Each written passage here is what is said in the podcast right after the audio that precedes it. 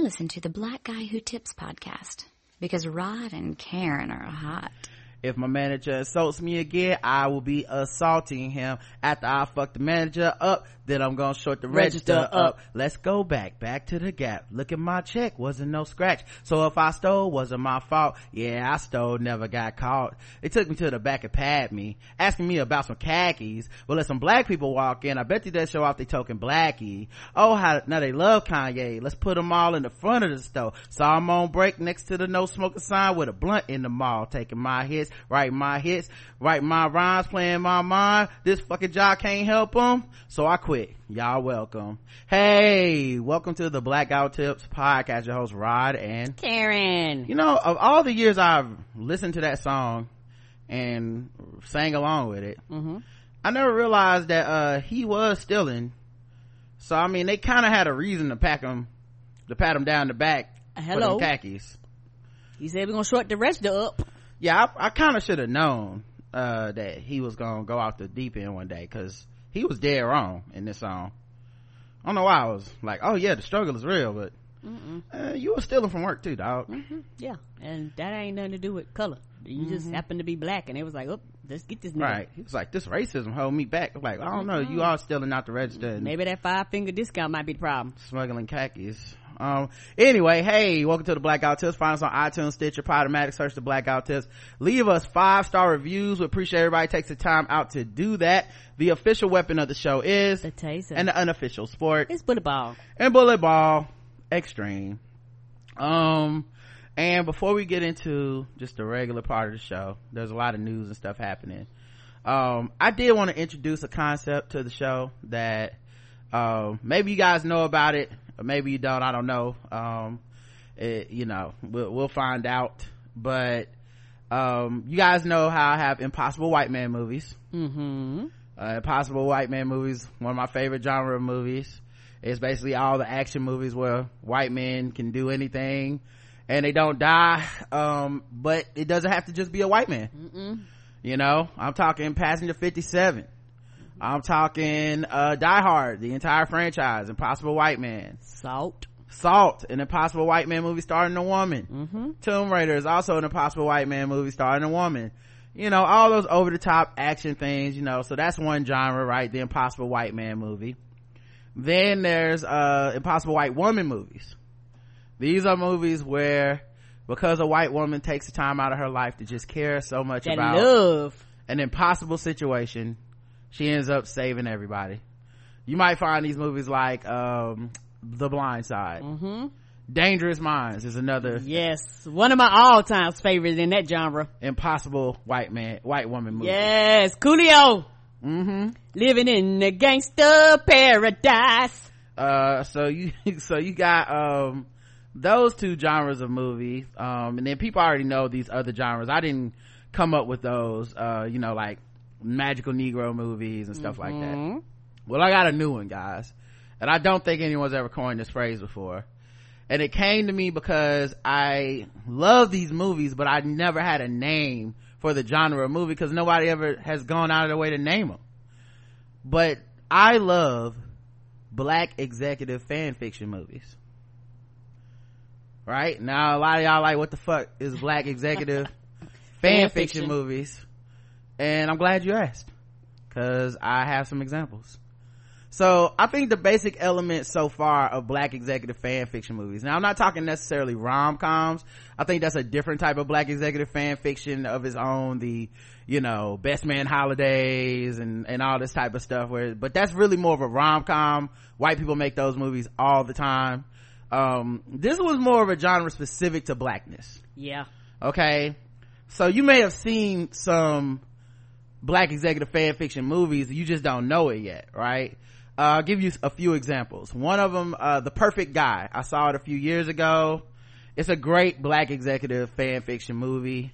Um, you can tell a lot of times the black executive fan fiction because it stars the same black people that you never really get to see get get movies even though they should be a-list stars they keep getting these movies. Come on.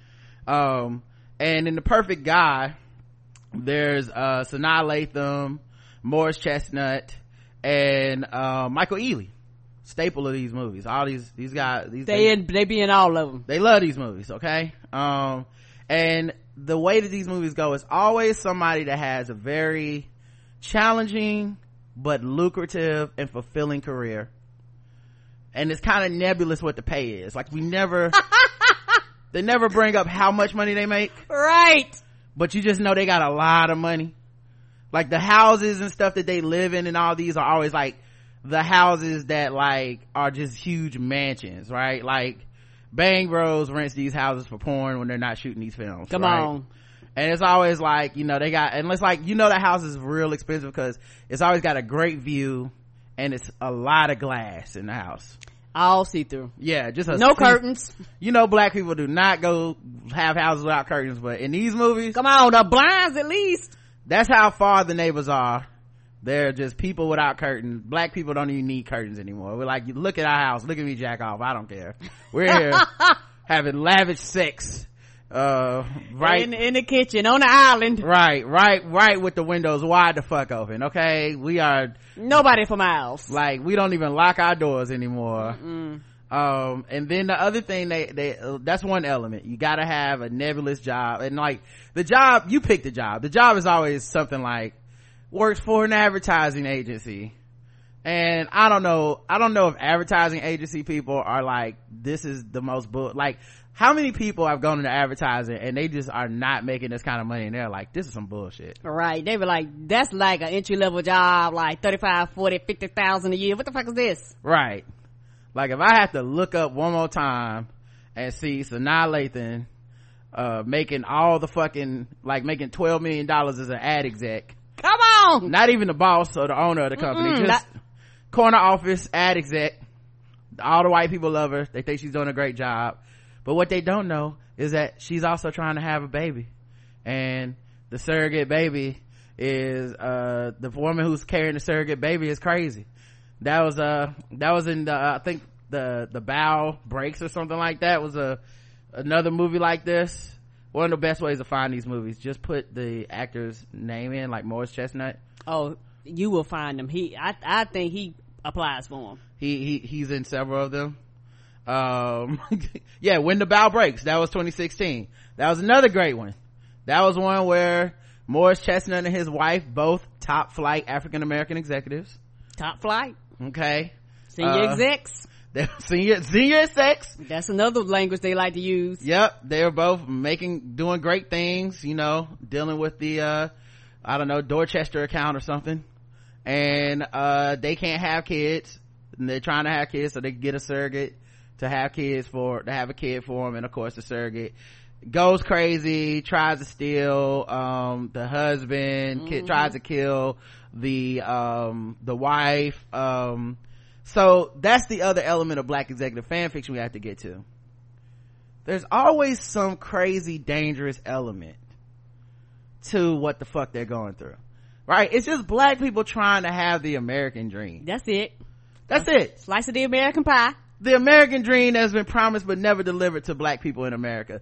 That is all these black people are trying to pursue in every last one of these movies. You could just they're moving out to the countryside. They're getting a big mansion. They're you know they're they're they're, they're taking care of things and moving on up the corporate ladder. They they're working twice as hard for half as much but they're getting there. And they're married and they're happy and then just some crazy ex guy just decides in the perfect guy i'm going to kill one of y'all. I'm going to kill your current boyfriend and then i'm going to try to kill you because i'm crazy. And bl- of course a black woman can't have dreams. What the hell are you thinking trying to have dreams? That was uh, the perfect guy. In in the bough breaks i told you that plot. Breaking in Mmm. now karen d- doesn't see these with me Mm-mm. i love these fucking movies i had to see them by myself i never find people to review I think with. I seen Breaking In. Ain't that the one that came out on Mother's Day? That's the one you saw with me. That's Gabrielle Union, Yes, I enjoyed that one. another black executive fan fiction movie. Uh, Breaking In was a mom and her kids and her husband moving out into an old house that they're, I think they wanted to either sell or get rid of the, uh, old house that her father, her father got killed because he was a really dirty criminal. And she's trying to like sell her his house and get get the hell out of there or something. And of course criminals decide that's the night they want to break into the house and uh steal everything from everyone um and get whatever her father's hiding in the house. And then she has to of course uh save her children by herself by herself because her man is just useless. Gets knocked out like right away. And of course you know just black executive fan fiction.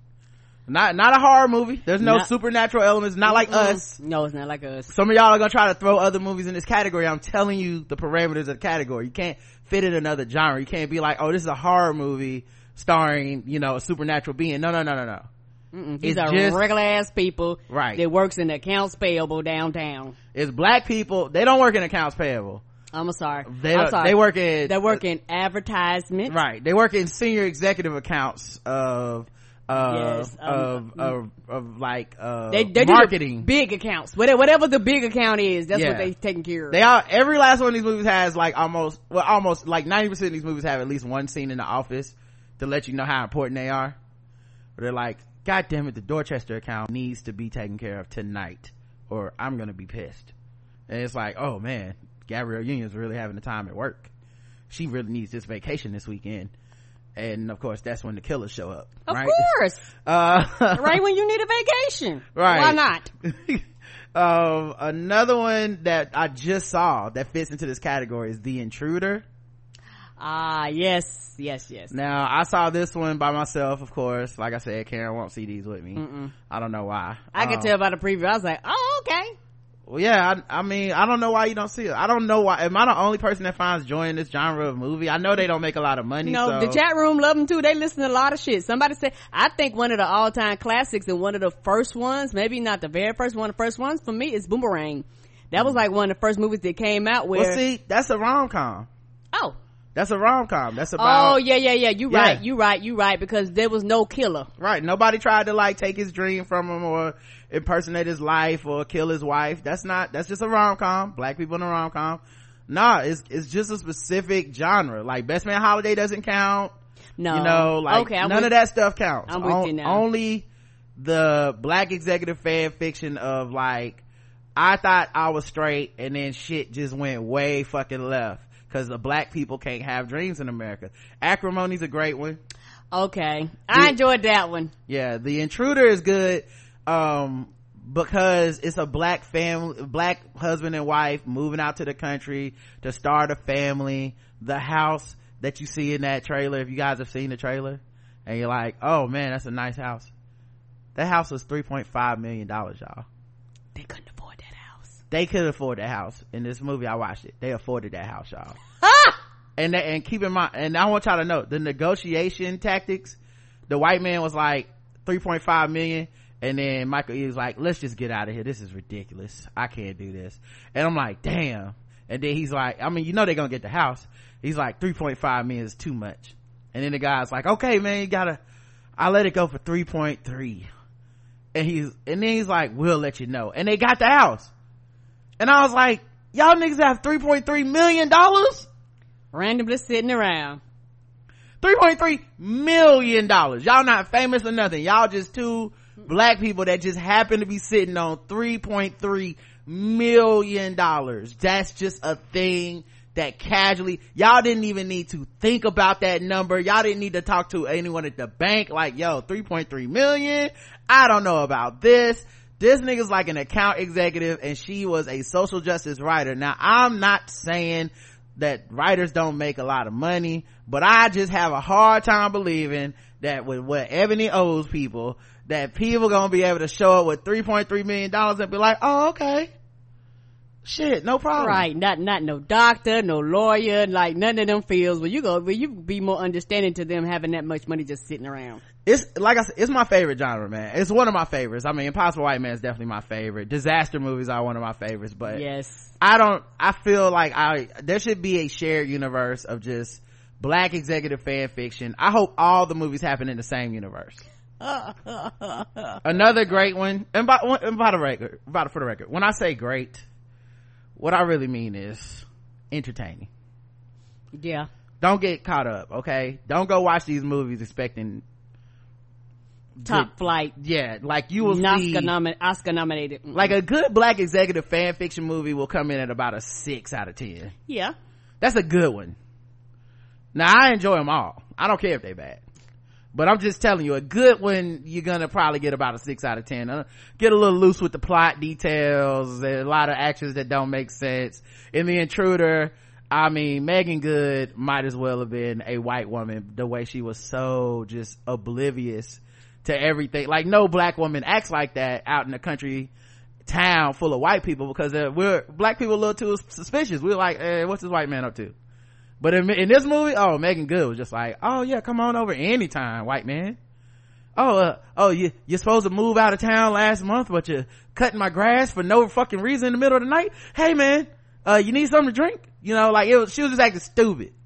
Right? Her husband was like, keep this man away from my family, call the police if he show up. And then they cut to the next scene. He's like, hey, I had some wine. I was wondering if you wanted a glass. She's like, come on in. it's ridiculous. Another great one that, which I also mean by terrible, uh, came out, came out last year. It was called Traffik with T-R-A-F-F-I-K. And it starred, uh, Paula Patton. Ah yeah and she got sex she almost got sex trafficked but she but she managed to to not get sex trafficked and it was all because she wanted to go on a romantic weekend at a mansion in the mountains but a biker gang decided apparently to sex traffic two random tourists as if now that they was sex trafficking like other people from russia and shit they had targeted but they just decided to go freestyle it and just get a regular woman that might have friends and family and shit so we, we go through her harrowing ordeal and she had to, you know, defend herself against this gang and shit, you know? Um, and like Omar Epps is in the movie as her, as her, or her boyfriend or whatever. Like, and they get all, you know, get all fucked up and then Paula Patton almost gets sex trafficked, but she figures a way out because she got to survive with her black executive skills, y'all. Okay? With her journalism skills, they mm-hmm. helped her get out mm-hmm. that cave. Yes, they did. Saved her life black executive fan fiction y'all i just want to put y'all on to something in case y'all not fucking with it it's, these are great movies all right these are some of my favorite movies so i hope you guys uh, maybe let me know if you're into these okay? I don't know if anybody else is into this. I feel like they, they are. I feel like as a genre like i feel like people have seen individual movies but i'm watching all these shits. I didn't even realize i was watching all of them. I just started doing the math in my head when i was talking to chris lambert and i was like wait a minute i saw traffik i saw breaking in I saw the perfect guy or is the perfect man. I saw the, when the bough breaks, like, am I a fucking black executive fan fiction like Stan? I saw acrimony. Like, I don't care if I know plot. I just want to see black people with too much money get their whole life almost taken away from them because American dreams are not promised to African Americans, dog. Come on. We should be able to live those lives too without a care in the world. Y'all need to get into this if y'all not already into it cause I'm just saying this. Just money oh, for no reason. And let me give you one more reason you should be into these movies. Guys, they are so short. Yeah. Like what they lack in plot, they make up for in saving you time Mm-hmm. 90 minutes at the longest. I mean, if you have to pee during one of these movies, it's something wrong with your bladder. You should go to a doctor. Cause these movies are over like snap. Yeah. Hour 15, hour 20. They like, let's wrap this shit up. I mean, I could uh, pontificate on what I think about the genre in a deeper way. Of course, I have very deep thoughts about why these movies resonate with me and why they keep making these terrible movies and why the movies don't make that much money but they do make their money back typically. Mm-hmm, that's what i keep making them yeah but you know um i want you to understand they're very entertaining. Now on a deeper psychological level i do think it and i'm not joking i know it sounds like i'm joking because these movies are so bad but i'm serious I really do think it's about the unattainability of the American dream for black people and the trauma that we have experienced historically throughout our time in America. I really do think that's what these movies are about. Like the same way that I really low key believe that all the movies that start, the horror movies that are about white people moving into a house and they don't realize that the house is haunted and terrible and it's t- coming to kill their kids mm-hmm. is about white guilt for, uh, the, for, for white privilege. I think all those movies are about that and how uncomfortable they feel in, in this world knowing that there's a debt that they owe the world but they have not paid it, uh, morally. And that is the you know the the poltergeist coming out the tv on their ass is like it's oh my god this overwhelming feeling of guilt and shame that i always constantly have. That's why i think that's really what i think that shit's about. Like all those movies all those moving to a new house and some some spooky shit start happening um and I know that, and I don't even like those movies. I don't even watch those movies, Me but neither. I think that's what they're all about. I, I, I wonder why they kept coming out even more when Obama was in office. I'm like, these movies coming out a little too fast. What y'all trying to say? It was coming out like hotcakes then. You was like, well, goddamn, it's not even Halloween. Why we getting this in the middle of the summer? like they might as well move in the house, open up the door, and the first thing they say is, "Oh, so glad racism's over," and then the rest of the movie just is horror, right?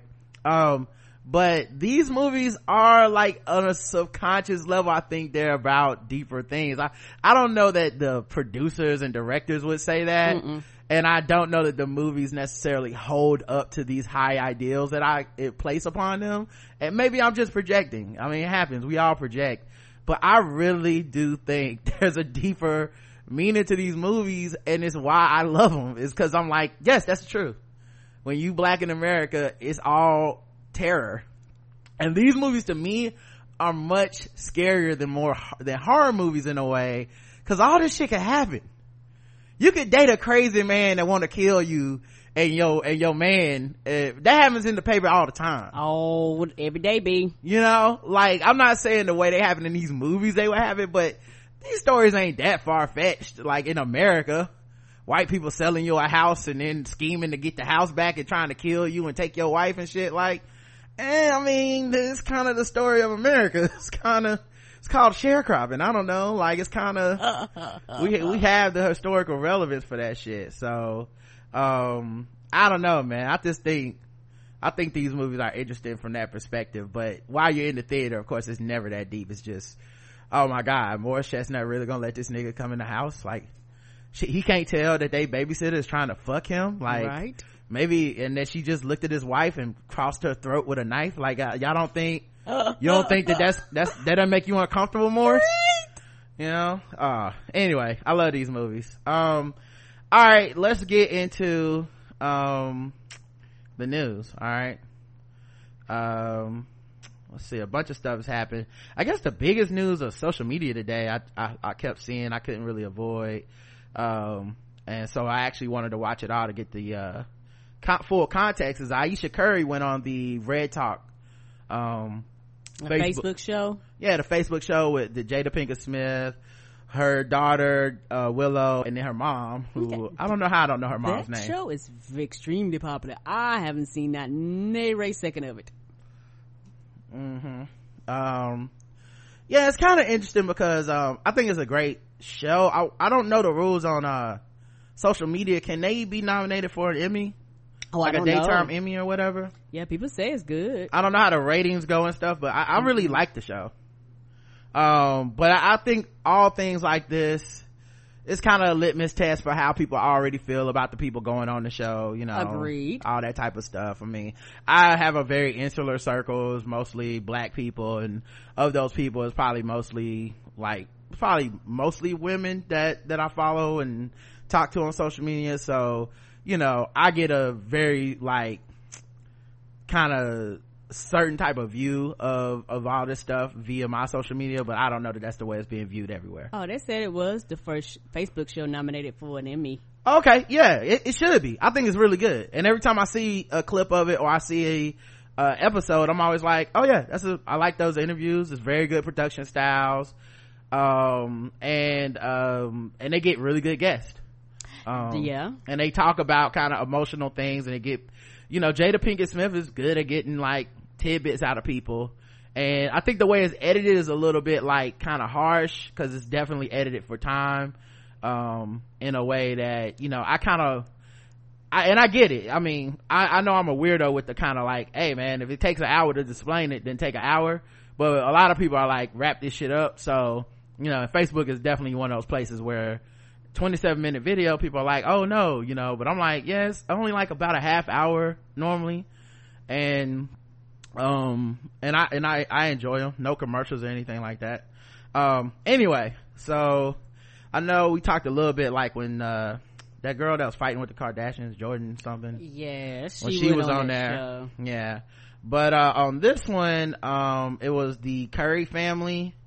And apparently they have like, um, Ayesha Curry. It was like the biggest episode they had as far as cat members, uh, that were being interviewed. It's like Ayesha Curry. There was like Steph, Steph's mom, Dell Curry's wife. Okay. Sydel Curry, which I think is like the little sister or something like that, or what, or something, something like that. There's a Doc Rivers' daughter who is married, who getting, got engaged to Seth Curry. Okay. And then there So was, was all women? Yeah, it's all women. Okay. It was all women this episode. They don't, it's not always all women. Right. But it was all women this episode. Um, and then people kind of only took Ayesha Curry's comments from the show and kind of, they were going viral through clips online. And so I wanted to like see it for myself because I think that, uh, it's just difficult when you see clips online because people kind of go off on a tangent. It's kind of what happens now and Right. long, you know, like long form Twitter threads and people bringing up old tweets from 2011, 2013 to be like, but what about when she said this and all that type of stuff. And, um, you know, it's kind of that thing I talk about. And I think we all succumb to it, but it's difficult to, to resist the urge to be judgmental when you're online because we have like all the receipts all the time and it, we don't see people the way that you see them in real life. Like in real life, uh, she said something in 2013 about, um, women needing to like wear clothes and shit or, I remember that. right Mm-hmm. and then and then we saw and then she said something in 2011 i saw someone found a tweet from 2011 y'all that showed her being like i'm at Autobell i'm just trying to get my car washed. I don't need nobody trying to holler at me or something like that okay? That'll be it'll come back uh, come back up in a second. Okay. so yeah, uh, the people up there were Sonya Curry, Sydel Curry Lee, uh, Callie Rivers, who's engaged to Seth, uh, and then Ayesha Curry. And they're up there with Willow, Jada, and Adrienne, um, who is Jada's mom. Okay. So the thing that went, the, the couple things that went viral were, um, she talked about how, uh, Ayesha. yeah, Ayesha. Okay. She talked about how, you know, she gets annoyed by women who basically try to get with her husband. Um, which I think would be annoying. Um, it's not, right. I don't think that's necessarily a controversial thing to say. Mm-mm. Uh, let me see if I can All find men. How do you deal with that? Okay, so this is Jada. Of course, she's married to Will Smith. She know. How do y'all deal with all the ladies around y'all men? How do you deal with that? Stephen is like very nice by nature and he's very talkative. He's just like you. He gets it from his mama. And so like everything's always like very, very friendly and sometimes to the point where I'm like, okay, I'm a grown woman, so I'll just insert myself and be like, hello, how are you doing? Right. Like I'm, I'm okay with it now and I've, I've, obviously you know like the devil is a liar and there's always like the ladies will always be lurking Right. hoping hoping for their moment and waiting you need to be aware of that Right. but for me i i hon- i honestly hate it you know and i thought that was interesting because one person was like on my when i shared this link that said that she kind of hates it or whatever or and they and they were like uh this is a complete mischaracterization. She didn't mischaracterization she didn't say that. She didn't say that. She does hate that that happens. I don't i think she just kind of hates the idea of always having to fend for a man's attention from you know groupies and shit. And i think people don't see that couple as a couple that's been together since they were 15 like got together in high school um have three kids now um and his profile has risen so much bigger than anyone would have thought. Agreed. like like steph curry went from i remember when he was in the dell curry tournament here i remember playing basketball with this kid at the y. Like it wasn't no entourage around nobody was no scouts were coming in to watch him play ball with us or nothing. It was just steph just the regular kid you know? And then um you know he went to davidson and his star kind of rose a bit at davidson. It was like wow steph steph's like blowing up. Good for him you know? Kid he's a good kid. He's humble. He's nice. Never had a bad word to say about him. Just uh like honestly even on the basketball court like not he doesn't cheat. He doesn't yell or argue with people. Never gets in fights. Uh him and his brother were pretty cool. And so um to think of his star rising to mega superstar in the NBA, NBA MVP. Which nobody is prepared for. I don't know why people think people are just prepared for that. Yeah, times changed on her and him in a way that neither one of them can perceive. I don't think. I mean, like he's more famous than his father. There's no way he saw that coming. Right. You know, he's going in the, in the, even when he's going into high school and, and, uh, the, in college, he was only like six foot, he, like he grew to six feet like it was like, oh, it's like, oh, Steph six one now? He's six two? You know, like, uh, like, but it wasn't like, oh, he's definitely going to the NBA. It was like, oh, he got a little taller. And then that motherfucker just started showing out and it was like, oh, he's going to the NBA. And he got hurt right away in the NBA. So then you don't get, you know, he doesn't, his star doesn't take off right away. And then a couple years later, when he's just like killing people like you just never seen before, that's when all of a sudden you gotta think, okay, it wasn't just like people vying for Steph's attention with marketing and stuff, but now you got to deal with these women that didn't necessarily have them on, him on his, their radar. Right. Who are now like, yo, I like, what do I do to get me some Seth Curry in my life? You know, and you know that it's probably manufactured from the fact that he makes a lot of money, he's Agreed. on TV. It's not, mm-hmm. it's not like some genuine love, but mm-hmm. like, I can understand how that would be like fucking annoying and also right. to his spouse yes it would trigger some insecurities you have you know um i remember when we covered her comments on the show um when she said that uh stuff and um how it was um I remember how when that happened, it was kind of like, to me anyway, I read it immediately as, oh, she's probably insecure about, um, the women coming for Steph because they probably just came out the blue. Yeah like right. um i just remember like when she said that stuff and like looking at a magazine and da da da and girls had to dress like this and i was like that's not really about um that's not really about what she just said. Mm-mm. you know like that that's more um that's more about um what like something particular to to to uh to Steph. That's not about fashion. I'm sorry, I said 2013 earlier. I meant 2015. For so four years ago, not not uh not five, but still, she said that shit in 2015, and I like I said, we talked about it in depth on the show. I was like, yeah, I don't think that she's really talking about anyone in particular as far as like she's making a sweet women. Statement. I think she's saying this because she is now quote unquote competing with another level of woman that is trying to get in her man's ear and she's like what the fuck is this shit? You know um and especially with her having the quote unquote good girl church type of image um that she's cultivated and she markets that. Like that is her mm-hmm. brand. I cook. I'm a businesswoman but i'm also like you know a cover she's also a cover girl. But she's not like you know she hasn't established her brand so separate from from the idea of wife mother and you know a person that cares for the house and shit. At least not yet yes. Like yeah. if she chooses to do that. Right.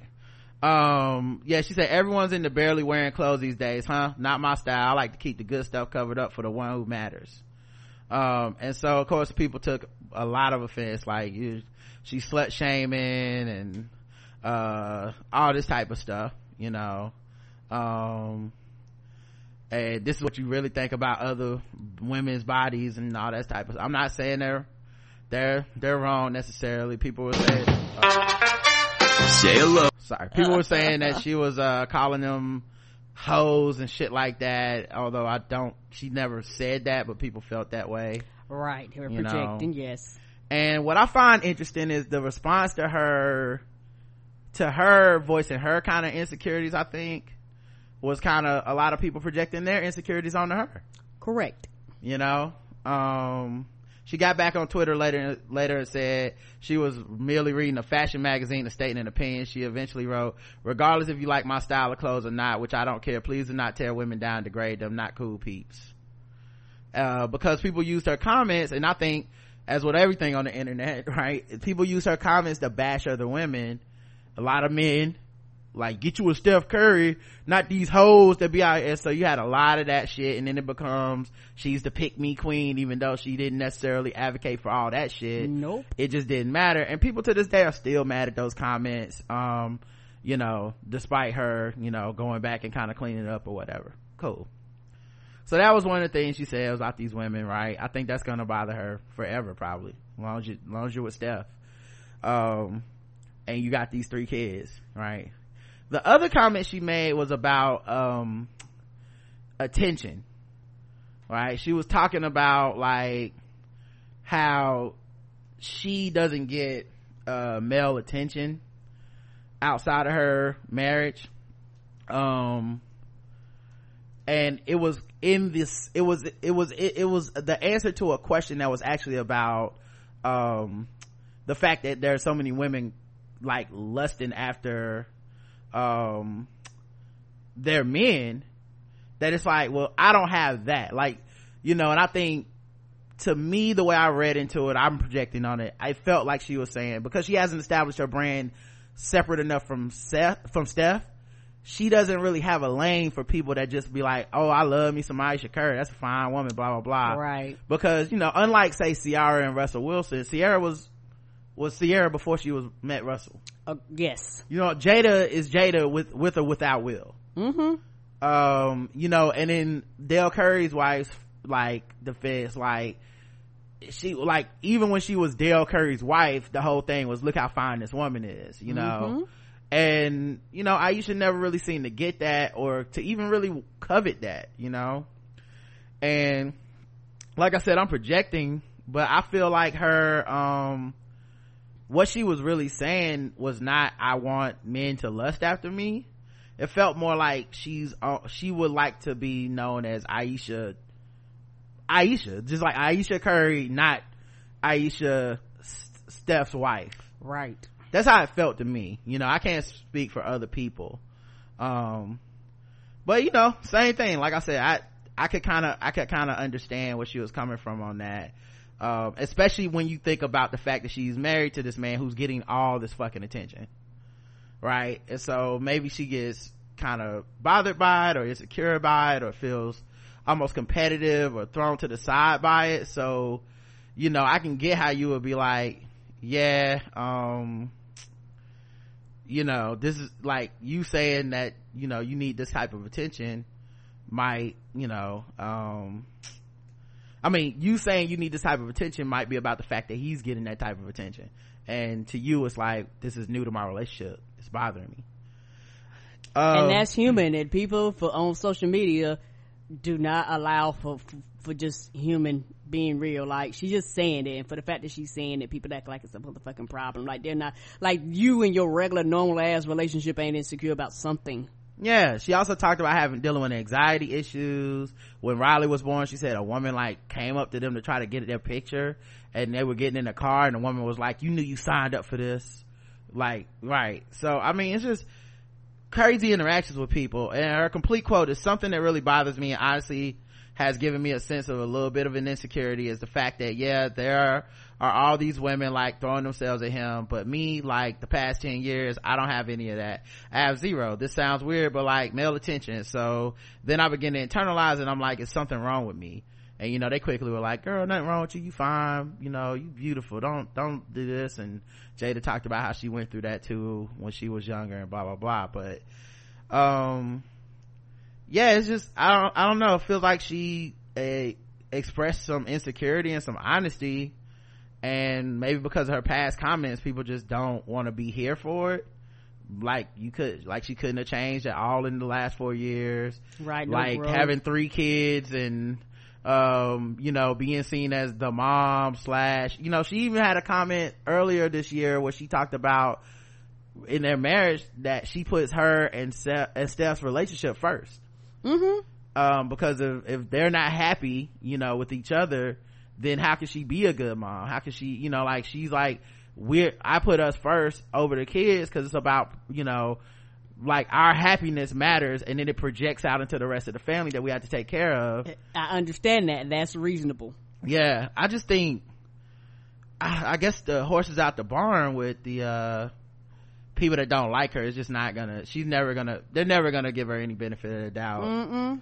So I don't know. It felt it felt kind of uh, like people took a lot of stuff out of context to kind of come at her throat. But I thought it was a pretty honest moment and a pretty uh, dope interview because um, Jada and them are always getting these like these big moments out of people and I, I, you know i mean Ayesha Curry's been interviewed a thousand times and I, that's the first time i've been like mm, that's a good ass fucking interview so mm. you know we'll see man i don't know also that fame shit is just weird man. It fucks people up. I don't think people really understand. No they don't especially people that think that in certain situations like it's particularly with like your photos of your kids and your child like some people just think you are just not supposed to have any privacy because a lot of people think that everybody famous quote unquote acts for it. Not so yeah. Not so. Sometimes you're just doing your talent or whatever it is or sometimes you just like say be married or attached to the person and as they rise you rise too. You this was not planned for. Yeah so not um, always. yeah man like i said y'all can uh check out I, I suggest everybody go check out the video for themselves. It's 27 minutes. The parts i'm talking about are very short you know they're you know so I forget when they start, but they're just a couple of comments. I think y'all should check it out for yourselves because I, I mean, I, I just, like I said, I, you see a conversation on social media and then you see the thing in context. It's just, to me, I was like, this ain't really, this was not what, what y'all were saying it was. Y'all were making it seem like she said some type of like super hypocritical thing. To me, all three of the comments combined have one theme in common, which is kind of like, I wish these bitches would leave my man alone no matter how you try to spin it it's attention from other women the invasiveness of uh you know these women all the comments about clothes and shit like that all of it seems to kind of be like i'm just kind of fucking tired of I thought I was getting with this man and this man was getting with me and we were going to have a certain projection on our lives and we'd be taken care of and everything, but it wouldn't be this. Right. Like this is a little crazy the average person is never ever prepared for it. I don't know why people think that they're just prepared to be thrust into the spotlight. Yeah she even talked about like women coming up to steph and because steph's so friendly and he is friendly. Um she can and women do this all the time.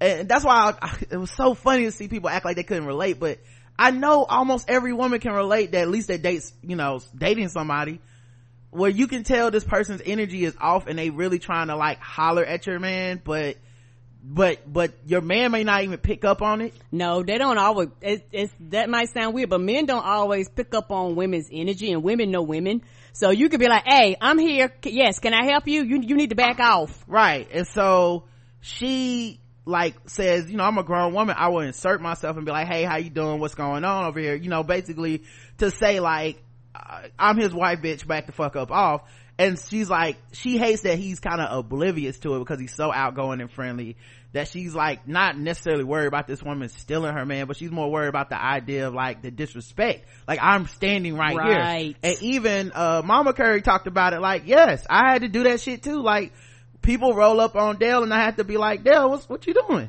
Like uh-uh not her.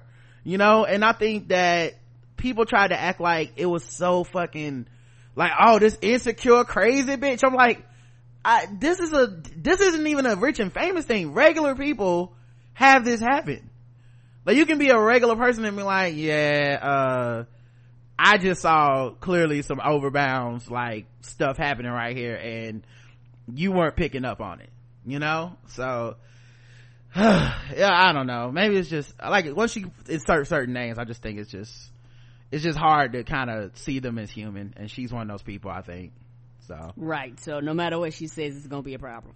Mm-hmm. i also don't think she really wants men trying to come at her and holler at her so. Mm-hmm. and i and i mean it is a patriarchal thing. Most of the time men aren't doing that because she's with her husband and they see her they know that in our society that would be viewed as disrespect to steph. So that's the main reason they don't do right, it. Right but nobody cares about being disrespectful to her though particularly the women yeah yeah i mean. Like people don't want to talk about that. Bitches know when they be disrespectful and they act like something wrong with you when you be like hey bitch get away! Bitches do know karen. This is true. Bitches do know.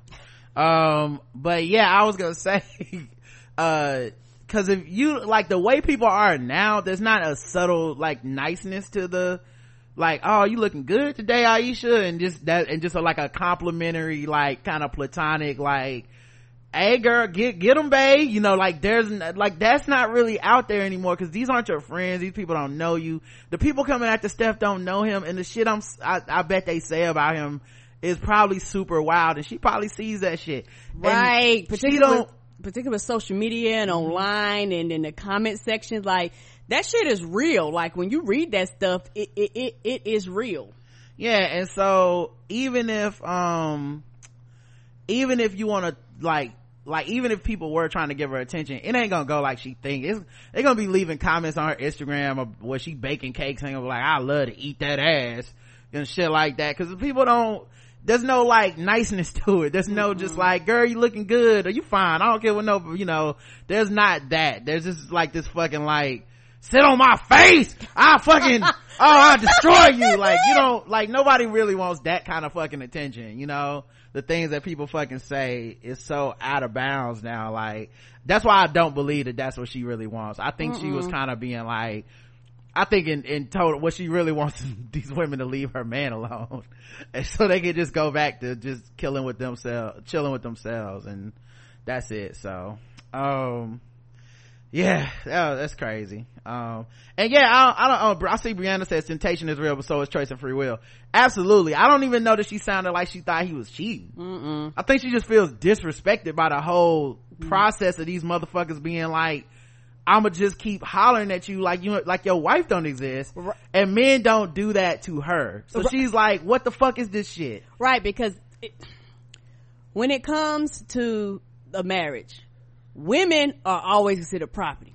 Right. So a man won't come to a woman if they feel like she's claimed like the property has a name tag attached to it and somebody that is accountable and will fuck you up right for messing with their property okay now when it's reversed it's a different story it's like hey this man is my property too because people only think property is a man over a woman but now it's a woman over a man that dick is mine i see it you see it we all see it get away and I have the right to defend my property. So I do have the right to insert myself. I do have the right to tell you to back up, bitch. I have the right to do that because women have a way that's very different. And some men do know what women are doing and, right. and, and, and, choose to engage. But sometimes some men are oblivious, particularly if you're like a friendly, outgoing person. You might ignore the cues or you might not know what it is. Um, and women know women. So yes, I have the right to protect my property. And I feel like a lot of women don't respect it, but men have a tendency to respect a man because like I say, men's property is more valuable than women's property. So it's like one of those things where as a woman, I know it has got to be hard from it just being you your spouse to all of a sudden hundreds and thousands of women just pop up out of nowhere. Because you know, women, it's a little different. You know, most women are constantly offered in some shape, way, or fashion dick whether they want it or not you know, but you know, when it's reversed, people have a tendency to not respect that woman. Cause like I say, they don't respect her property. So when women insert themselves, they're considered disrespectful to the other woman. They're considered, um, being harsh. They're considered, um, not ladylike, but you know what? Um, I don't have to be ladylike when it comes to my property. Just like when a man's protecting his property, he don't have to be man like he can be like, hey dog, you know what it is. Mm-hmm. And women can be like that too. I think women have the right to be like that if they choose to be like that. Yeah, I think you know there's there's just different things that work for different relationships. Correct. You know, but I can see it's I don't know. It's that thing where I don't know how to explain it because it's kind of it's conflicted. It's conflicting thoughts that I have at the same time. But it's this thing where like I don't want to be seen as somebody that's just always like advocating for celebrities and rich people and stuff. And I get that because I don't, I'm definitely not one of them. So I definitely am not, but there's some weird type of thing that happens where people go, this person has money or fame and therefore they are no longer like supposed to have human emotions. Right. Or whatever emotions they do have, I'm gonna take the opposite side and explain why that's fucked up. And that weirds me out. And maybe i err on the side of caution too much. It's possible. Whatever. There's plenty of other shows where people are just shitting on celebrities and shitting on rich people and uh, i'm sure people feel much more comfortable with that. But to me it's just kind of this like i don't know. I, I don't want to lose the sight of like these folks got humanity in them because this good or bad this could be you too. Like you hit the lucky lotto tomorrow and you now you're thrust into a situation where you're like i didn't realize these motherfuckers had different problems that to me sounded crazy when I was just a regular person. Right. But now I understand how you get anxiety about people coming up to you and want to take your picture everywhere you mm-hmm. go or somebody won't even let you breastfeed your child in, in private or, mm um, you know, you with your husband and somebody just walks blatantly past you and, and starts flirting with him and trying to take selfies and shit. Right. And you gotta, like, like I can see how that shit would fuck with you, dog. Right. You know, like you said, y'all you have a particularly once you get to a certain status where you're kind of anywhere you go people will recognize you. People realize you can't go out to dinner you can't go out to eat you can't go grocery shopping. Like you can't just do some of the regular everyday mundane things right. in the world without drawing attention. And most people don't really think about i can walk out my house and do just function and be fine. They can't do that. And then a lot of times particularly some of them they were like look no i have a bodyguard everywhere i go. Why? Because i want to i, I, I want a peace. I want protection. I don't want randos walking up to me all the time because a lot of people fail to realize no you're the thousandth person today. You know you think you're the only one. No you're the 50th person in an hour you know. Um and i know uh being human beings you do get tired. You do get exhausted and everybody considers everybody else a human being but rich people and i mm. think that's ridiculous. Yeah like i like i said it's not that i i mean obviously i vote democrat but the, one of the things that does not really resonate with me in a democratic party is when they start going in on just like rich people. Are the problem is rich people. That's always this is rich people that. Because i'm always like some of them sure you know absolutely but some of this shit is is is everybody being part of the problem not not like if you got rich you just be like it wouldn't make like you'd be you but then people would be like yeah no matter who you are you're still part of the problem as far as i'm concerned. You know the thing where like a motherfucker like jay-z comes out of the projects and people treat him like he's been rich his whole fucking life and it's just just like you know ne'er-do-well ass like rich malcontent that that hates black people all of a sudden. Like like there's something about that that just feels off to me like our analysis of it. So when you see like a politician be like yeah the problem is people making too much money are the whole problem i'm like some of them i understand. All of them? Nah, no. Not all of them. Not and, all of them and, and so i think you got to be clear when you're talking about that shit. If somebody like is an entertainer and that's what make got them rich if you talking about when people do i'll give you a perfect example when i don't fuck with it every time you see a white guy talk about NBA players making too much money to play a game, mm-hmm. every fucking time I have the same goddamn response, which is who the fuck are you? Cause it sound like, like that same impulse is inside of everybody, but that, that is something about you being like, I'm mad that these niggers got this money. Right. Like that, like that's a different type of, so when I, like, I used to know white dudes that would try to couch that shit in like, yeah, I don't like LeBron James. He's rich for playing a game. I'm like, LeBron came from the Akron projects. The fuck? Like, who, who's, you don't have these problems with hockey players? You ain't never argued, like, you Baseball players. Yeah, you don't argue about that shit. Like, there's elements, there's levels to the game is what I'm saying. So I may feel a little more empathetic towards certain type of rich people because I'm like, yeah they got money but that don't mean that they don't have same insecurities and shit. If you got paid tomorrow you still have the same insecurities about certain shit. Yes you would. You know? Like some of this shit is deeper than just your fucking bank account number. All right well this is a nebulous messy episode. Let's keep it going. Yeah let's keep talking about big concepts. Grinding the show to a halt. That's what i like to do. Hold it up. Let's halt this bitch. Men have no friends and women bear the burden. It's in harper's bazaar by Melanie Hamlett. Uh, Kelly and Kelly, Kylie and Kelly, oh, must be a white woman. Uh, I mean, come on, that name. Uh, can't remember the exact moment she became her boyfriend's one and only. His what would I do without you? But she does remember neglecting her own needs to the point of hospitalization. I talked him through his aspirations, validated his opinions, supported his career. I had to be his emotional guru because he was too afraid that me he had any emotions at all recalls a 24 year old English teacher who was studying for a PhD at the time. Kelly's boyfriend refused to talk to other men or therapists about his feelings, so he'd often get into funks, pitching, picking pointless fights when someone was, something was bothering him. Eventually Kelly became his default therapist, soothing his anxiety as he fretted over work or family problems. After three years together, when exhaustion and anxiety had landed her in the hospital and her boyfriend claimed he was too busy to visit, they broke up. Now that's an extreme example. Kelly's story, though extreme, is common exa- a common example of modern American relationships. Women continue to bear the burden of men's emotional lives, and why wouldn't they? For generations, men have been taught to reject traits like gentleness and sensitivity, leaving them without the tools to deal with internalized anger and frustration. Meanwhile, the female savior trope continues to be romanticized on the silver screen, thanks Disney, making it seem totally normal, even ideal, to find a man with, within the beast. Unlike women who are encouraged to foster deep platonic intimacy from a young age, American men with their puffed up chest, fist bumps, and awkward side hugs grow up believing they should not only behave like stoic robots in front of other men, but that women are the only people that are, they are allowed to turn to for emotional support, if anyone at all. And as modern relationships continue to put pressure on the one to be the only one where men cast their wives and girlfriends to play best friend, lover, care, advisor, stylist, social secretary, emotional cheerleader, mom, to him, their future kids, or, and eventually on-call therapist minus $200 an hour fee.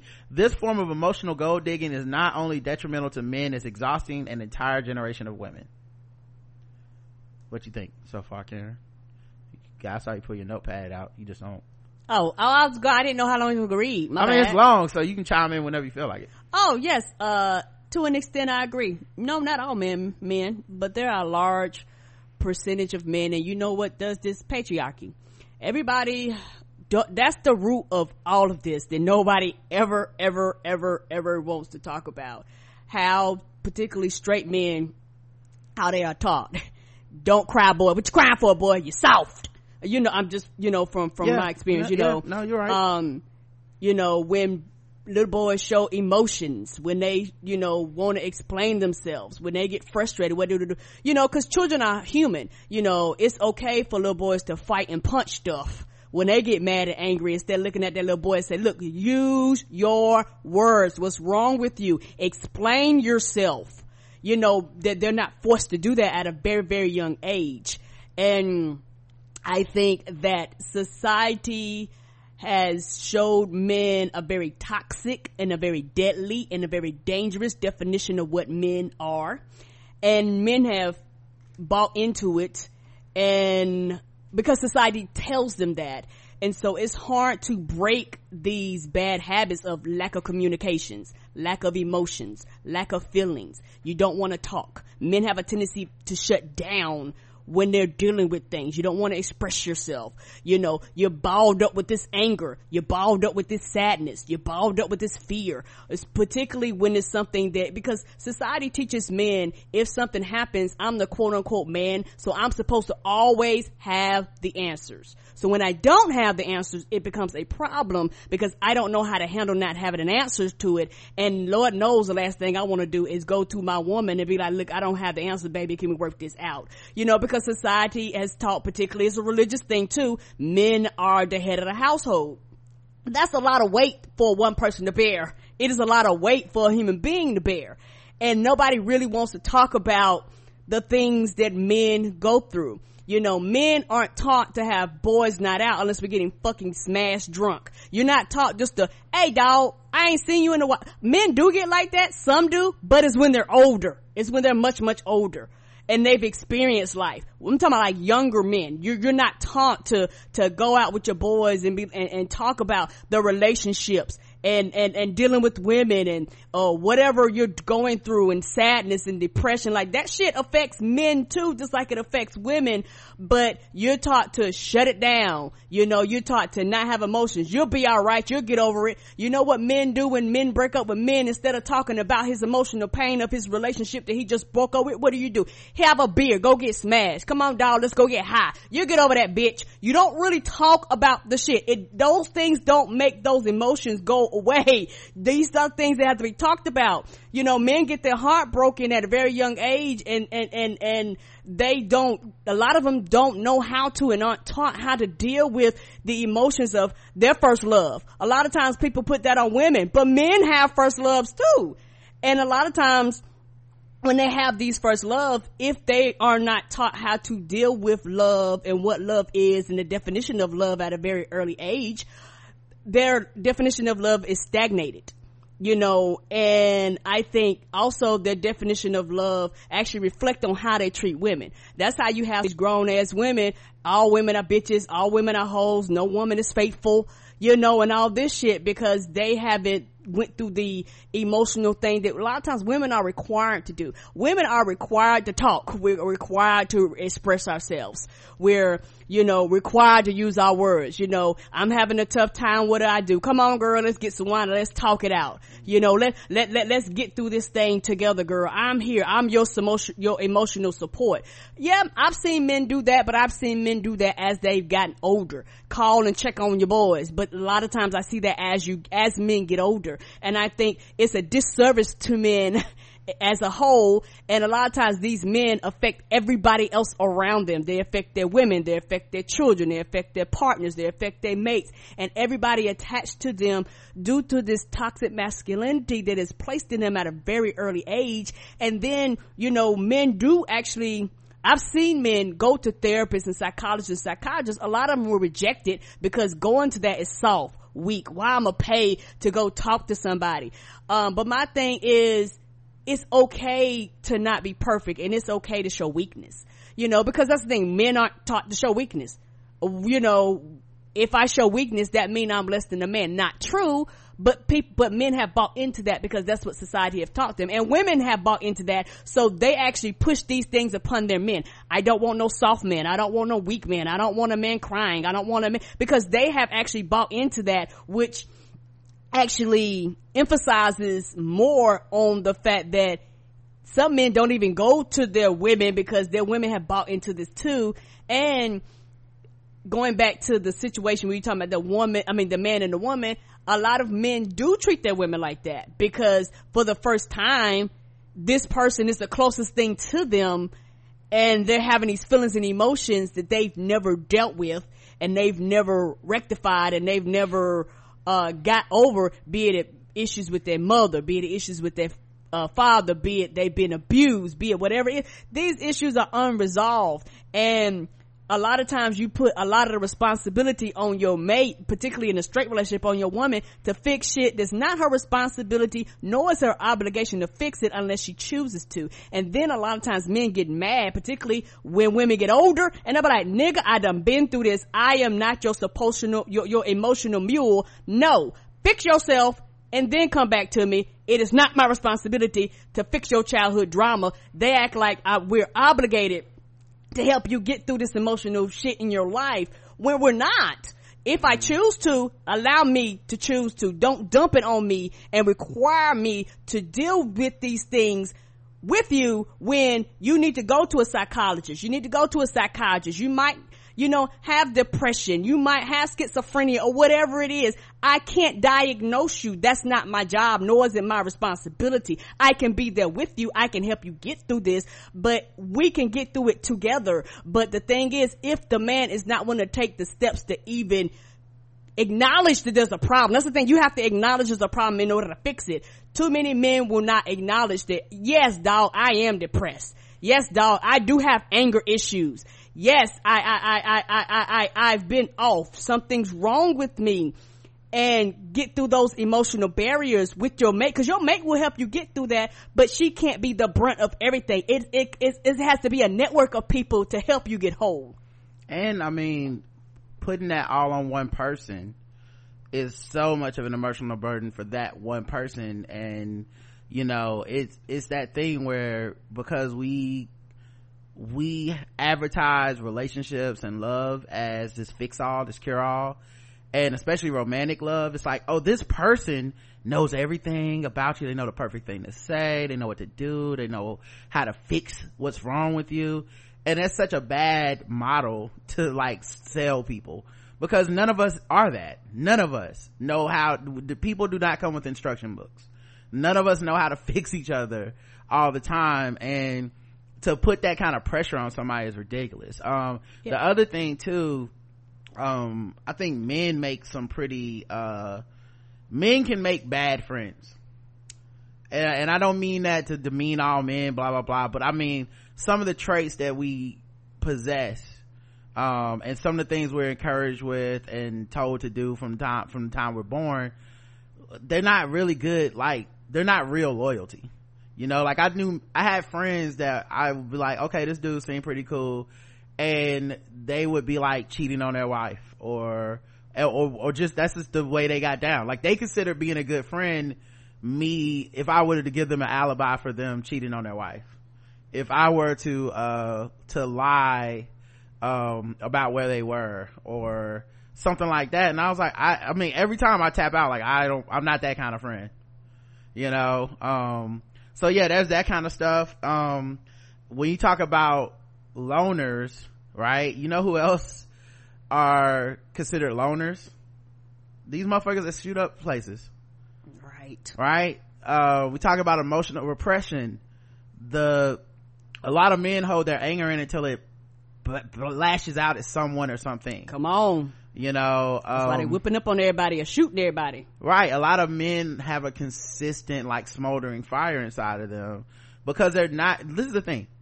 Everyone has emotions. Right. You're just choosing not to express them until they become so toxic and fucked up that there's no healthy way to express them. And that's what's happening with a lot of these dudes. And so you get a woman and then you go finally my oasis, the one place I can express, I can cry, I can be sad, I can be upset, I can tell you how frustrated I am with things.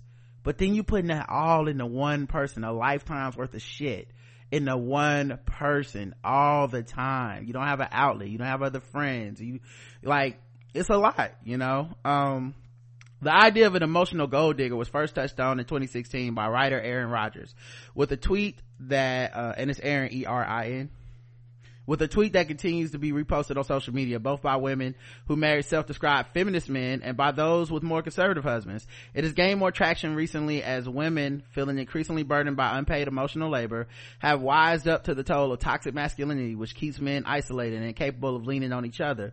Across the spectrum, women seem to be complaining about the same thing. While they read countless self-help books listen to podcasts seek out career advisor, advisors turn to female friends for advice and support or spend a small sport, uh, fortune on therapists to deal with old wounds and current problems the men in their lives simply rely on them.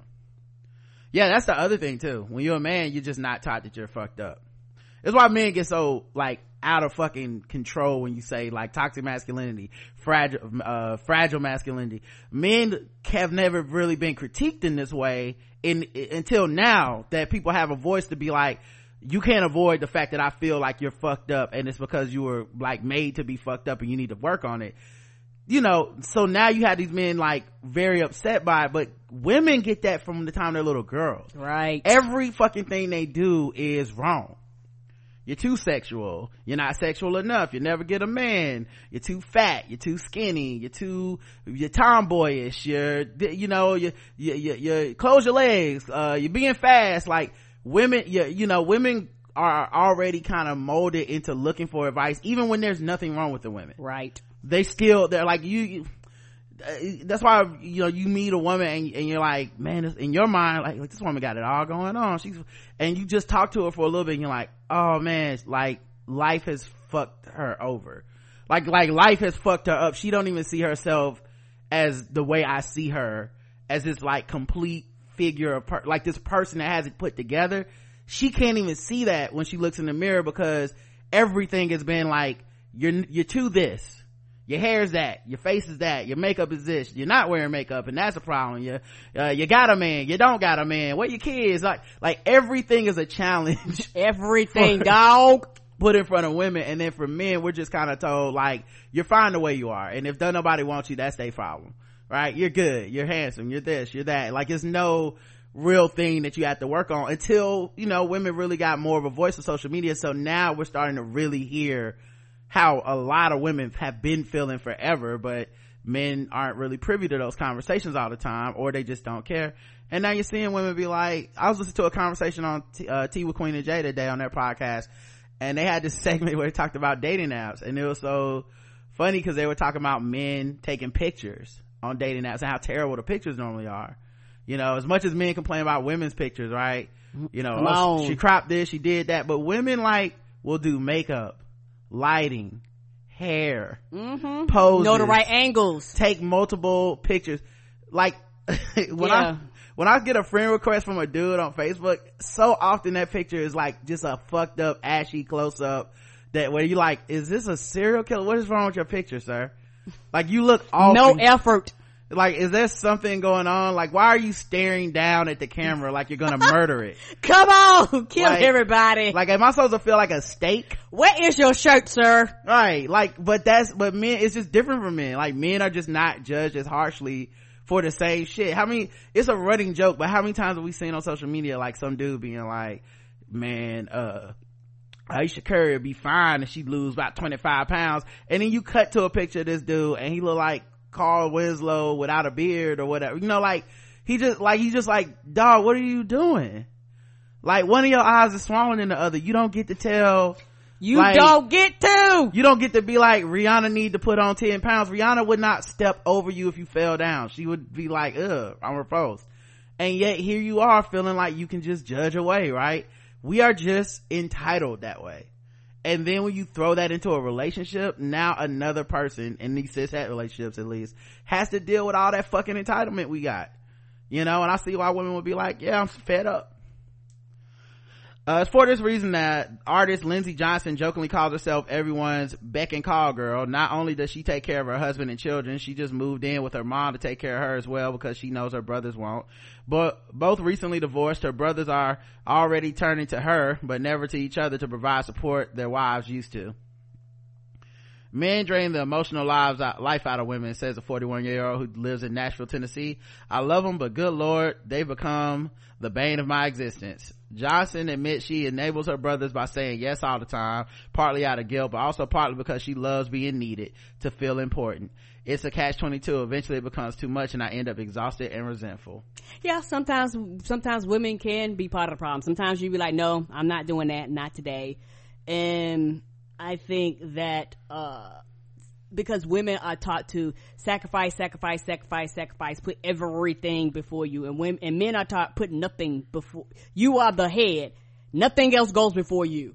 Like family, fuck it. Work 80 hours a week. Fuck that wife at home with your kids, sacrificing and being at home you know, who cares about missing birthdays and holidays, you know, and you get men to get cheered for that. Mm-hmm. Fuck around and have a heart attack because they're working themselves to death. You let a woman do that, you ungrateful whore. How dare you working? What about your kids? You know, shit like right. that. Well, you like, that doesn't make sense. Yeah, like nobody, like at the same time that people were in Ciara's mentions about her dating Russell Wilson, I never saw anyone ask Future about his kids when he was out here fucking groupies, getting other women pregnant, uh, dating a Larsa Pippen, a married woman. Like nobody was like, but what, when is he gonna raise his kids? Like we never, people do that with Amber Rose, they don't do that with Wiz Khalifa. And they're just happy with that double standard. But then they wonder, they get mad when someone says, well this is what, what's wrong with masculinity. This is why it's toxic. This is why y'all aren't complete human beings. And the problem is, you if you're a man listening to this you got to stop taking offense to this shit. Because to me the problem the, the the thing is people are trying to help you. Everybody who's talking about this shit is trying to help you become a complete 360 degree human being. Like a person that's not going to the movies and scared they're gonna cry because you know that don't mean they're less of a man. Like and that's hard for niggas to get through because our whole life have been told the opposite you know and so it's like we you're trying to learn to swim almost and this and you the second your feet don't touch the ground we fucking tap out. Like no uh and especially as a black man i know that feeling of i'm not supposed to be allowed to be here and be full a full person. If i'm not too hard if i'm too soft the world's gonna just fucking destroy me. If i'm too uh you know, if I'm too open, too honest, too emotional, too fragile, too whatever, the world's gonna come get me. And then I'm like, racism's gonna just pop out of nowhere and throw my ass in prison. So I have to be on point at all times. Right. You know, and so I feel that pressure, but it's just something I'm trying to learn to let go. You know, I'm not saying I don't have any of it. I still have some of it left in me. Like I said, I, um, when I went to the dentist, I was in there like, I ain't gonna be no bitch. I ain't gonna let her see I'm, this shit hurts but I could have just as easily been like, ma'am, what the fuck are you doing to my tooth? This not supposed to feel like this. Right? So that's still in me. I still got it, but I'm trying to let it go. Cause I don't know, like, like I said, uh, I still remember the day that I decided that shit was, uh, watching the closing arguments to Trayvon Martin's trial and listening to the, his lawyer, or not his lawyer, the, the prosecutor make the defense of like, yo, this kid's life mattered. It was lost and and he's never gonna get to grow up and be a full person. And uh and i remember listening to that white man and i cried and i was like oh man like i've had that feeling inside me the whole time. I i never cried about Trayvon martin's case until that moment. Like not through the entire ordeal not through any news coverage not through any articles not through any videos none of that shit. Because i just was like yeah shit happens. It's fucked up you're not supposed to let this get to you. Like you know like they win almost if you get to you. But i was like this kid is dead. He'll never make it to my age. And i don't want to die feeling like i don't experience of express a full range of emotions because i always experience it. Right. But i don't want to die not having worked on that. I don't want to die being like i never really lived you know because a lot of times you're not letting yourself live. And then to turn around and get in a relationship and put all of this on the footstep of one person is extremely unfair. It's like i like you didn't you're not marrying to a, a maid or a therapist. Like you have to put something up in your house.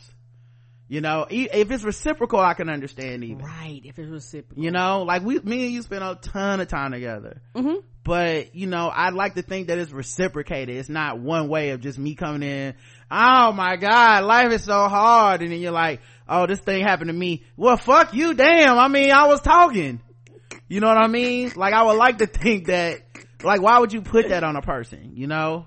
But i but i don't think anybody i don't as a man i mean i, I don't think i'm beyond it or anything. I think it happened easily. Because you just don't you're used to the world centering you. Yeah so but yeah I, I mean i also have a lot of outlets for of other people you know so um but i've always kind of been that way where i always had like i because i only have like kind of medium to close relationships. I don't do a lot of like how's the weather relationships. So so like i because of how you function yeah. Yeah so like i've always kind of had people that i could be like yo this thing is happening in my life and it's fucking with me. And we will talk about it and i don't seek them out to specifically talk about it. Like i'm not that kind of person i'm like i need to talk to someone but like we'll just be talking about regular shit and i'm like yeah i'm actually trying to talk about something a little more serious. What you think about blank? You know i i prefer those relationships but it also you know while not trying to keep any secrets obviously but it also means that there's sometimes i forget to tell karen shit because i'm like oh i already told somebody and i'm good and i have to be like oh yeah i didn't tell you uh so and so did blank? Like what? I'm like yes you know I, it was three days ago forgot to tell you but this thing happened you know? But but that's kind of good though because this is not like becoming an immediate thing for you to fix or right. to contribute to.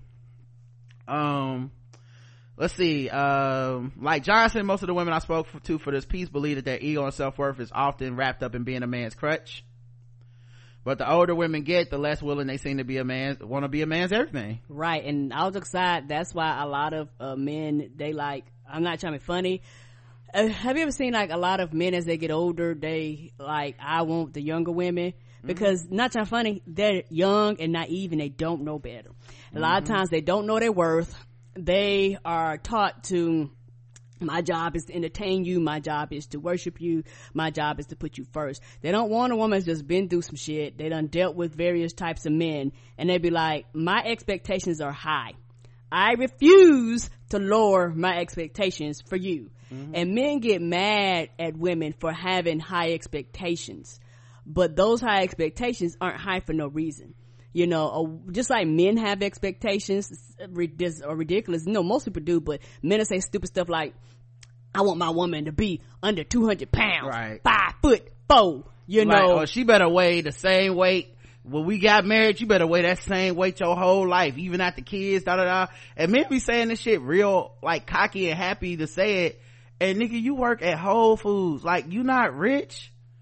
You know what I mean? Like you, what, like what you doing, bro? You not, like, not that being rich would justify this, but like, nigga, ain't nobody doing this to put up with $35,000 a year. Like, Come on! you, like, and your ass ain't about to stick to that regimen either. So what, what is up with this type of ridiculousness?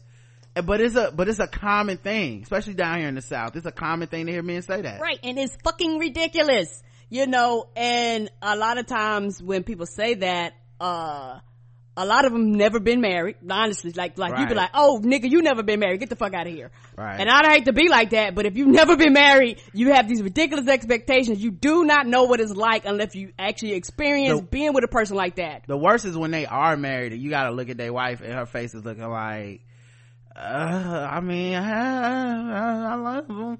And it's just like, damn, sis, you, you gotta put up with this for your whole life? Right, right. You expect her to look like a Rihanna. You over here looking like Stay Puft, the Marshmallow Man, but you got these fucking expectations. What? Don't you think she want to look at something attractive too? Like you can't have these high expectations for her, but yet don't want her to have no expectations for you. Yeah, it's just crazy, man. Like, but people, I've, like I said, I've met people that, that feel that way. Um, but, uh, yeah, as far as the friend, I know we're all over the place, but as far as the friendship thing though, I think that is interesting. You know, I think when people get married, a lot of times they drop off with friends anyway. Right. Uh, cause, you know, single people do single shit, and a lot of times You married people always hang. married people ain't got no business doing that shit still.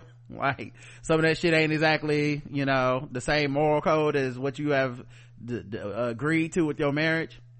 Uh, men don't usually put the effort into maintaining friendships once they're married. The guys at work are the only people other than me that my husband even talks to. So when some of these men retire, they expect their wives to be the source of entertainment and even get jealous when they have a life. Johnson jokes that women her mom's age seem to be waiting for their husbands to die so they can finally start their life. I'll get a call saying so and so kicked the bucket and sure enough his widow's on a cruise around the world a week later with her girlfriends. That's sad. But a lot of women are like, because women outlive men. So they be like, well, statistically, you'll die before I will. And when you do, I'm gonna go live my best life. right um so i i think it just depends on um on that stuff uh, so this tps said who are the uh single people that y'all know this comes up all the time all the single adults do is go to brunch and movies at least women yeah i was gonna say i'm thinking about men and they don't just do just that like niggas get up to some you got like there's a time there's a curfew for you when you married. It's like y'all niggas ought to get up to no good. All right well it's 10 go ahead and, and roast and, me. And I'm out the door. old. I will holler at y'all later. Like if, even before i was old. I've been married we've been married since i was 21 and i've been coming home early since i was 21 like fuck that like mm-hmm. niggas get into some shit that's just like, like y'all getting too crunk for me. yeah like i and i and that's the thing sometimes you look at that married dude that's like i'm gonna go ahead and hang you like all right then mm-hmm. player Have a good time. I'm out. good luck with that you know? It just depends on and it also depends on when you get married what you were into before. I'm not saying people need to completely change. I'm sure Right. if you were staying out you met her in the club because y'all stay out till three in the morning every night or whatever the fuck and that's what y'all gonna do when y'all married that's cool. But i'm just saying there's this certain shit that y'all know you don't need to be taking your ass over there to do that you know that your wife would not be approving of. But men a lot of dudes will be like fuck that shit you know i'm sure there's some women like that as well but i just know i can only speak on the man half of it because i don't really like I, I've never really been in a situation where I kicked it as with a group of women like on a regular, but I have been in a situation where I kicked it with groups of men. And yeah, you could just be like, yeah, your married ass need to go home with me, but if you gonna stay out, go ahead, player. You know, do your thing. Ha- have a have a ball. And the thing is, you know, every now and then I hang out late, but a lot of times if I hang out late, I'm in a safe environment, like, you know, where I know everything's gonna be alright, you know, versus if you're out in certain areas, you be like, nah, I don't, I don't want to Yeah, if here. if you got real friends and they care about you and your happiness and your emotional well being, they should look out for you and be like, dog. They'll tell you to go home. They be like, Right. ain't it time for you to get to your mate? You be like, Yeah. ah, you, you know what? Alright, holler at you later. looking at my clock it's whole 30 and that's past your curfew bye yeah, know? right. It's time to hoe. All right. Like, well, y'all go, y'all ho, ho, ho on. I'm out. Right. Uh, men are taught that feelings are a female thing, Muses Johnson, uh, whose husband often complains about her wanting to talk deep. Yeah, man, it's this archetype of, of masculinity that a lot of men are trying, like this John Wayne masculinity. Oh, y'all always trying to talk about emotions. Nigga, we supposed to be together and have kids, houses, to get all this shit for the rest of our fucking life. You think you're gonna go through the rest of your life never talking about no emotional shit?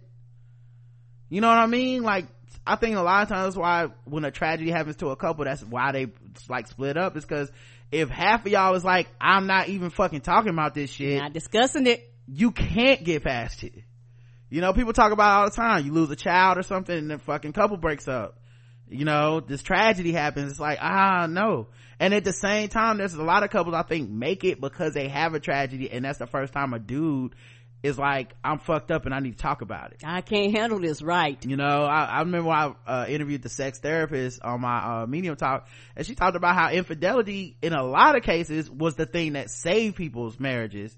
Not saying it's good or, right. or, or but it's like she's not recommending anybody be inf- unfaithful, but she was like, a lot of times that's when people actually have to admit they have problems. So then you have to go to therapy and y'all have to talk to each other. So now you're finally having talks about feelings and shit. Maybe a dude before that was like, I don't do feelings. Right? So now that I'm about to lose everything, my house, my wife, my marriage, my children. Okay, well now I do want to tell you how this is where I, what happened and this is why I messed up. Um, so yeah, I just thought that, I just thought it was an interesting read. It's much longer than this. I, I won't get into the rest of it. We talked already a long time about it but uh yeah man um harper's bazaar is where that article is um so you guys might want to check it out uh if you get a chance it's pretty cool uh man we talked a while. Let's see when we got time to play some games. Um was there any fucking with black people i wanted to do? Let's see. Uh you know what? Yeah fuck it. Do some fucking with black people. Might as well. I know you blacks love this segment. Um, where's our music? There we go.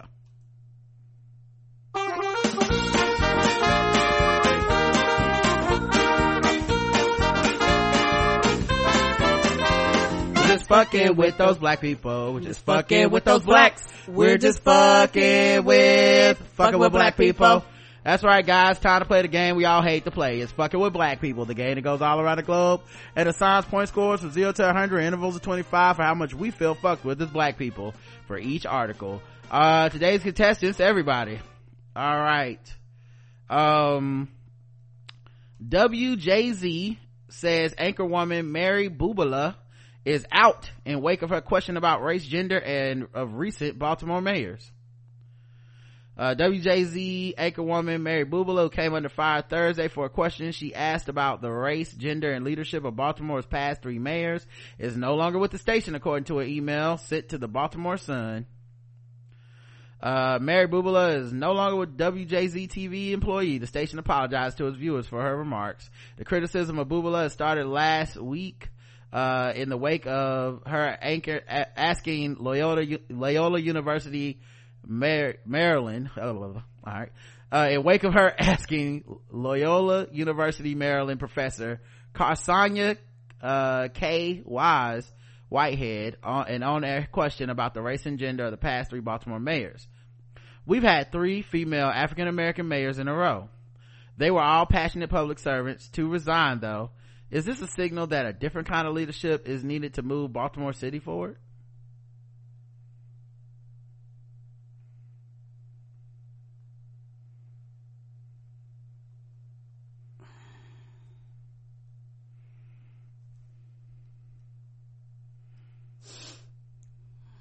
Yeah, yeah, hundred. She need to lose that job. Yeah, I bet you they, I bet you they Facebook and Twitter, I bet you they got lit up with complaints. I even thought was the reason why you got black women that got voted in. Maybe because that's what the city wants. Them crackers. How the fuck? How the fuck? You gonna wait till it's black women to be like, isn't it time to go back to white men? I mean, is it, this little experiment, this silly game that we're playing with black women pretending to be cop, co, uh, like mayor of material. Can we stop now, guys? I think, I think we've had enough.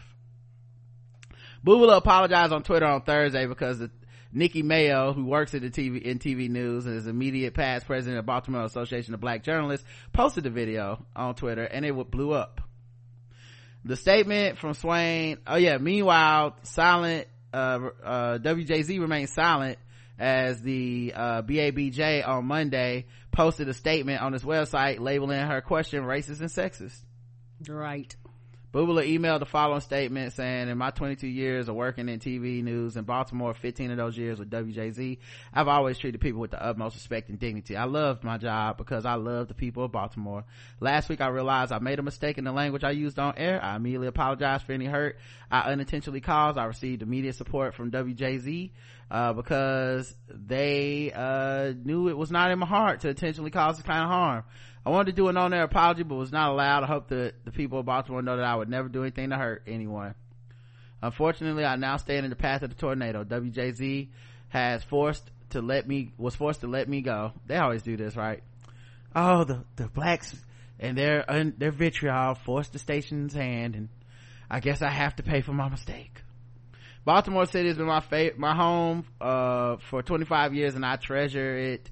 Uh, and I treasured and am so grateful for the relationships I have made with the people of Baltimore during this time. I to fully intend to fight to restore my reputation because I've invested my heart and soul in my work in my city. Thank you, Baltimore, for all. You know what, dog? This is worse than Martin Luther King Jr. Cause that's that's not even a Freudian slip. Mm-mm. You really asked that question because you thought it was relevant. Like being a black woman is obviously a problem with this mayoral position should we just stop having black women as mayors? The fuck kind of question is that? The women that the city elected? Like can how come we never ask that question about white people shit? Come on! Isn't it time that we just stop having white men as president of the united states after trump? Yeah they keep fucking it up. The last few white men that were president were pretty bad. Get the fuck out of here. A hundred. Mm-hmm and I, I know they fired her, so, okay, you know, 75, cause they did fire her. But damn. Mm. She still get a hundred from me. She shouldn't have asked that question. You've been doing this for 15 years. Your whole thing is words and integrity. You knew a hundred. Uh, Houston High School bans hair rollers, satin caps, and pajamas for parents. A nationally acclaimed high school principal is standing by a new dress code she created not for students, but for their parents. Uh, the code says attire that is totally acceptable for, totally unacceptable for the school setting will get parents kicked off campus. Carlotta Outley Brown, a black woman, is the principal of James Madison High School in Houston, Texas. She issued new rules earlier this month after one mother allegedly showed up at the school wearing a head wrap and a t-shirt dress. The parental dress code applies only to the high school, not the rest of the district. While some support it, others are in an uproar yeah um see this is that thing that i don't like when schools do. Um these zero tolerance type of policy things are just always a bad idea. Right. You have one person that y'all don't like did this thing. You talk to her she refused to comply. You gotta let it go dog. You, you did your best but I guarantee you it wasn't some every parent is showing up like this. Mm-mm. So you didn't need to pass these rules. Mm-mm.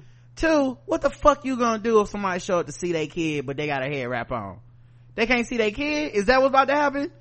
Cause uh, if you think you had problems before, you really gonna have because you thought they were quote unquote acting ghetto.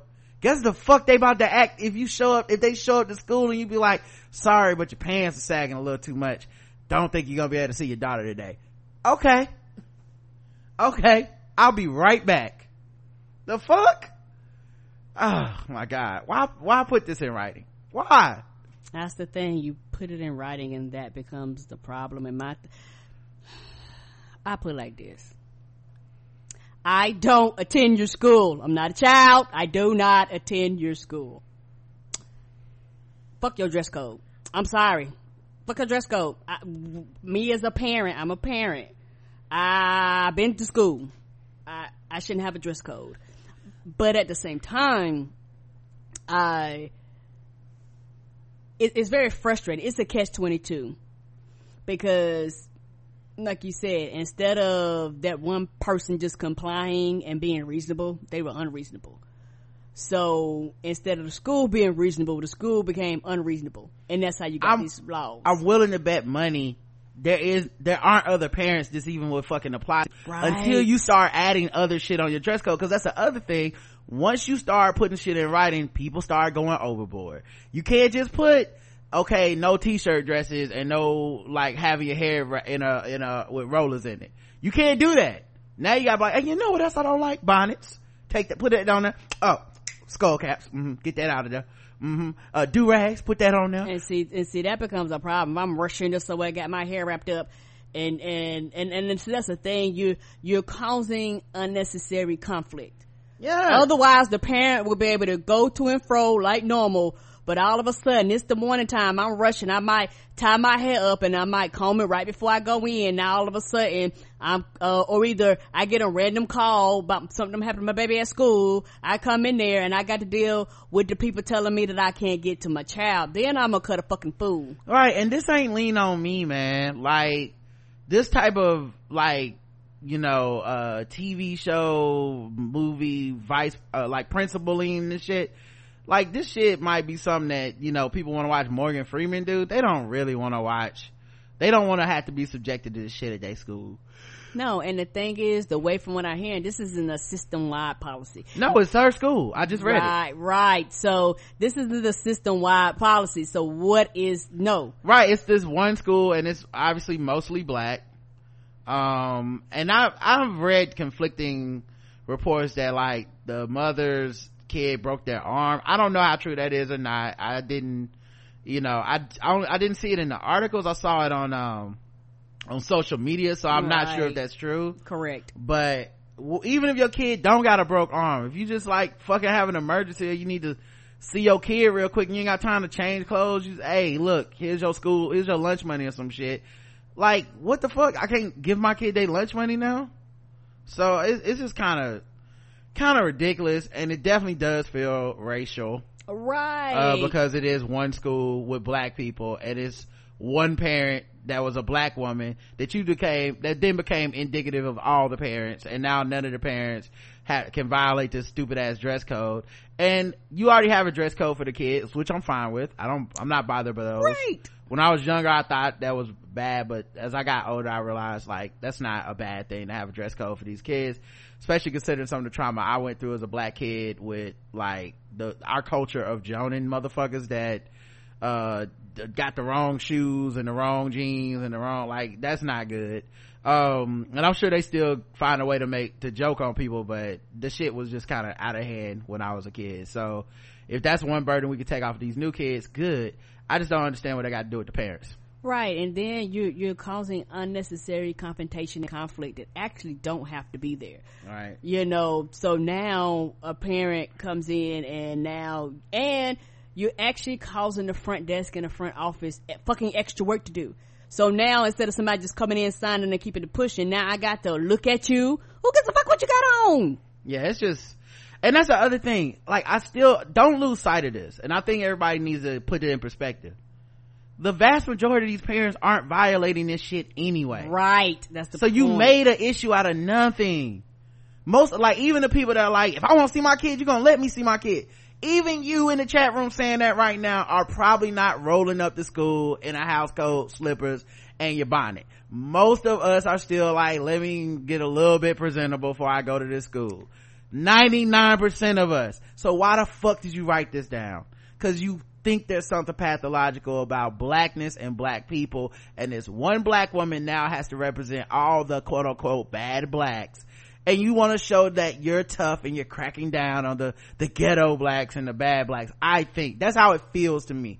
Maybe it's not that maybe some people feel totally different but i guarantee this doesn't even apply. It's like i want to look like i'm doing something more so than it's actually having an effect on people. Right. Just tell that one, tell Keisha to stop dressing like that and just leave it at that. To pull Keisha into the fucking office and be like, dog, stop coming up here in your motherfucking t-shirt and panties and, and we good. That's what, us. It's just, what a, black in America, guys. Uh, zero to 100, Karen. Oh, uh, this is a 100 for me for the fact that you put it in writing is a problem. Yeah. And she's a good principal. Like that's the thing. She's been reportedly, repeatedly honored for her work as an educator. In 2015, Ellen DeGeneres gave her a hundred thousand dollar check as part of a homeless outreach program she established at her previous school. I just think some of this more like, uh, you know, like we need to have a certain image type of shit goes along with a lot of these people in these platforms and, um, the power goes to people's head and it's like, I can never be wrong you know? And there's a lot of stuff like this you know? Like even geoffrey canada who's done a lot for the kids you know in new york uh, with his like uh, charter school program there's a lot of respectability to it too you know? Like that stuff has been in black um, black revolutionary talk and black upliftment talk forever you know? And it's not really going anywhere. Mm-mm. um yeah. All right. Let's get into um get into some guest arrays so we can get up out of here. I'm not gonna do any more of these fucking with black people. It's all downhill from here. Oh, terrible. Yeah. And I haven't watched the Sandra Bland tape of her. Uh, she recorded when she got arrested or whatever. Um, but, uh, just the fact that we're just now seeing it. I mean, that's a hundred, right? I mean, they had that shit for what, three, four years now? Four years? Yeah, yeah. We never saw it till today. Hmm. Interesting. Um, all right, let's play some uh, guess the race. Now that it's time for some guess the race. That's right, it's guess the race time. Now that it's time for some guess the race. That's right, it's guess the race time. That's right, it's time for guess the race. The number one game show going across all the podcasts and we read and play news articles from all over the the world and we asked our contestants to guess the race.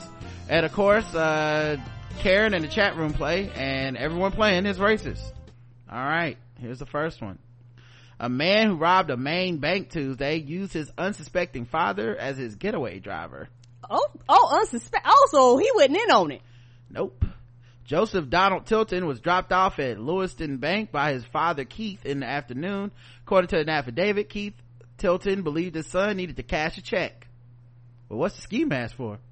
However, police said Joseph Tilton actually robbed the bank. The bank teller, teller told authorities that she thought the man was joking about the money because he spoke in a low tone to her, according to Sun Journal. Moments later, he allegedly demanded she give him the fucking money.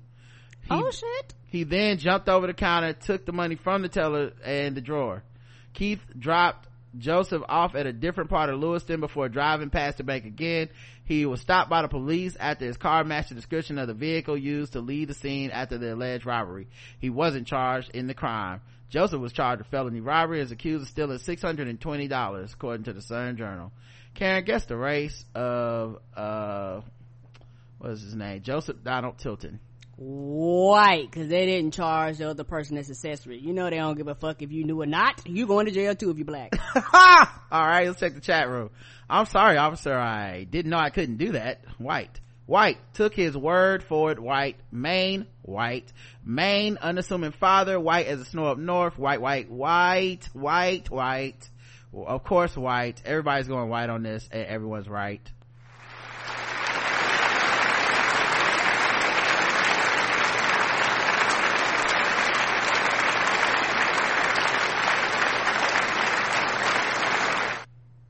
Like i gotta be right back. I gotta make a quick withdrawal. And uh, when you when you come to pick me up dad don't slow down. Just unlock the doors and kind of slowly roll. Like don't don't stop. Um, right. And, and to an extent you knew his daddy didn't know for the fact that they was like you drove back past him? That doesn't make any sense. Yeah it's also like a like a movie or some shit. Because like like how like if the cops are after you like uh, dad, make a right here. Well, where are we going, son? Just make a right! Like, how's that, oh my god what a ridiculous thing. Uh, all right let's do another one. Um uh here's one. An ormond house uh, hoa what does hoa mean? Housing authority? I forget what it is. Homeowners association? There we go. There you go. We don't own a house. Ormond i'm like what is that? Hoa fees what kind of fees are these? What's that farmers of america? Like right. Uh ormond hoa uh, director is accused of firing a gun in a pool dispute. Oh shit. Shooting up at the pool? An ormond beach homeowners association director got a gun and hi- fired a shot when two teenagers refused to leave a community swimming pool no one was hit, but Richard S. Marcel, 66, is now charged with three counts of aggravated assault with a deadly weapon without intent to kill and discharging a gun in public. If convicted, he could face up to five years in prison and possibly more since a gun was involved. Marcel, who lists a Willow Run address in the village subsection, subdivision, was released, uh, posting $35,000 bail. Julian Johnson, 18, who lives in the community, younger friend, uh, went to the pool around 9.15 p.m to hang out. Johnson is allowed by the association rules to bring guests to the pool. Marcel drove up in his truck, walked out, and told him the pool was closed. But Johnson and his guests noticed that a sign listed the pool rules and said it was open until 10 p.m. Marcel, whose state records show is a director of the Village Homeowners Association, told them that the board had voted to change the rules at a recent meeting, but the new rules are not posted yet. Johnson and his friend decided to rely on the sign and ignore Marcel. Marcel intercepted them as they tried to re-enter the pool and displayed a small black revolver. Marcel then fired the gun into the dirt. Johnson and his friend left the area as Marcel followed them to their car. Johnson's friend asked Marcel, did you really just shoot a gun? Marcel said, yes, I'm putting my own life at risk for the pool. Also, how is that really putting your own life at risk? Maybe I don't understand how, how that works. Mm uh anyway karen guess the race. White and a hundred. You think it was some black kids at the pool and a white man? Yes. All right let's check the chat room. 100 i mean white. Police in the pool white. This man so white he probably says nigger white. The teams were black the shooter was white 100 white black. Definitely some white people shit. Uh white he sounds alive and it's a uh, hoa white. He shot at some kids but didn't mean to kill them. Fuck out of here. He just got a he got a hood somewhere white. Red line they wouldn't say them white. Black uh what karen said white. So two people went black. Everybody else went white. Everyone who went white you got it right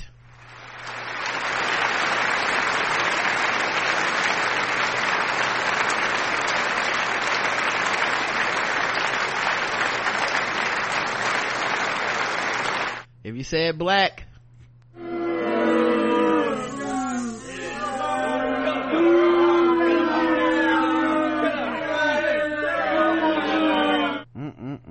Yeah, cause you were going pretty hard for a fucking pool. Yeah. Yeah, there was black children or, or, or young adults. Yep. Um, guess they didn't really make a splash with the uh homeowner association there. They didn't want to cause any waves.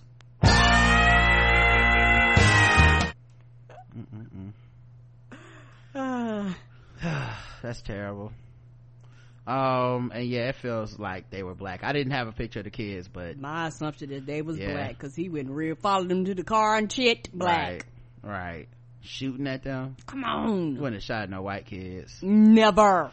Uh all right bonus round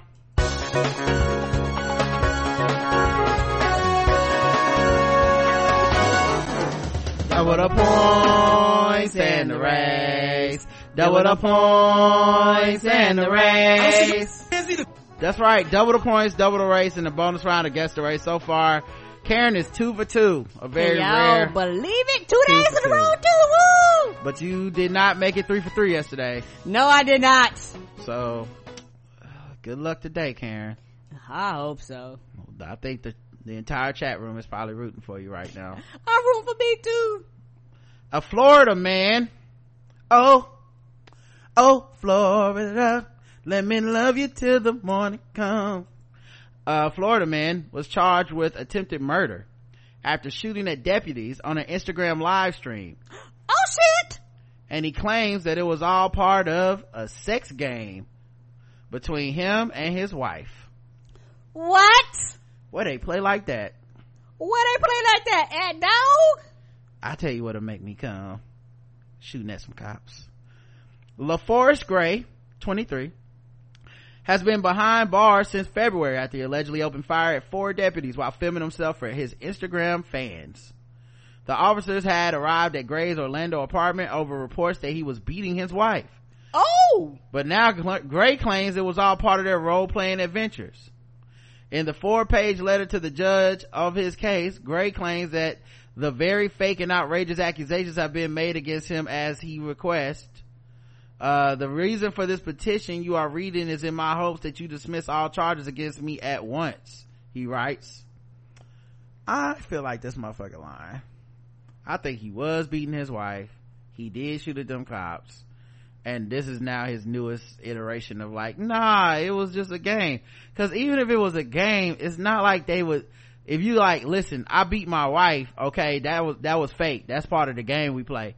But the shooting the cops part how's that part of the game how like were the cops in on the game too is that why you want the charges dropped In the handwritten letter, Gray claims that he and his wife Rachel have a low popular celebrity status and image. Rachel and I have a social media presence that we often, where we often role play. This type of role play even goes to the extent of Rachel using a stage name that I thought, which is, uh, Christina Rebecca Rossi. In our role play adventures, we have purchased specific items, added other members, and have acted out the part, acted the part in our video and online personalities. A lot of our role play adventures are for adult audiences because of the sexual nature we share. Gray reveals in the letter, which is obtained by WKMG, that some of his and Rachel's role play adventures can be found on Pornhub. He oh, okay. also claimed that he and Rachel are recognized and approached almost everywhere we go. Uh, people have gone so far as to ask for our autographs and pictures at places like malls, movie theaters, park, restaurant, grocery stores, and many more places, including the courthouse and the neighborhood, he continues. He has nearly 60 million followers between his two Instagram accounts. Good God. Which features some pictures of his wife, Rachel. She has more than 32,000 followers on her adult Twitter account. So how, oh, okay, so he's on Twitter.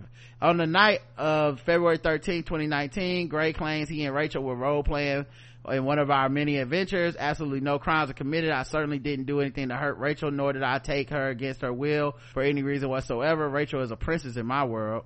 Gray claims it was the four officers who attempted to murder him, claiming he assaulted Rachel. He also alleges that he was tackled and eaten alive by their dog. How you still alive? He doesn't know what that means. Police were called to Citra at Windermere Apartments after a man who was driving through the complex saw Rachel walking by and looking like she was in distress. She refused the man's help, but soon after ran back to uh, ran back to his car after Gray left the couple's apartment and headed toward her. The man told police that Rachel got into his car and said, please help. Gray then opened the door, dragged his wife out by the hair, and began punching her. Oh! Well, that's just part of the game, Karen. I guess the witness was in on it. Another witness saw Gray dragging Rachel down the street by her hair to their apartment and called 911. The deputy, well, deputy arrived at the couple's apartment, found them arguing in the garage. Gray ignored his commands and showed his hand to show his hands, and three more deputies arrived. Gray began live streaming the incident, yelling at Rachel to tell the officers the wit- and wit- that the witnesses were lying. Um, wow. I tried, she tells him. Okay, tell them, he shoots back. I need you to calm down, she pleads with him. I need you to tell them, he says again. The deputies then pull Rachel out of the garage as Gray tells his followers, y'all finna see this shit live, bro. I take one for the, your, I take one for the team, yo. I swear to God, I swear to God. He continues, come here, Rachel, come here. Uh, as an officer pulls Rachel away, Gray screams, get your hands off of her before multiple gunshots ring out. Body cam footage revealed Gray had been holding onto a silver pistol with his right hand and pointed at deputies, firing off the first round. Deputies fired back at Gray, but no one was injured or struck. Authorities said they had to use a K9 to get Gray into custody. Investigators said Rachel was uncooperative and denied anything happened after her husband was arrested. She also claimed Gray didn't have a gun. Oh God. Gray was charged with four counts of attempted murder on a law enforcement officer, domestic violence, and burglary. He's been held without bond. The judge denied his motion this week, stating that Gray cannot file motions on his own because he needs an attorney. He has an attorney. All right karen guess the race of um what was his first name? It was lafarge gray. I think lafarge is black and that woman is white. Okay let's see the chat room see what they believe um by that name laforest? 50 shades of what white nonsense is this? I mean did i say black? You said he's black and yeah, the, okay. the woman's white. That's what you said. Gray worm uh oh they were white white. Black black that name. He lucky he ain't dead with his dumb shit on ig black. Oh that's a black ass name. He's blackety black black. Black folks don't need to create danger so he's white.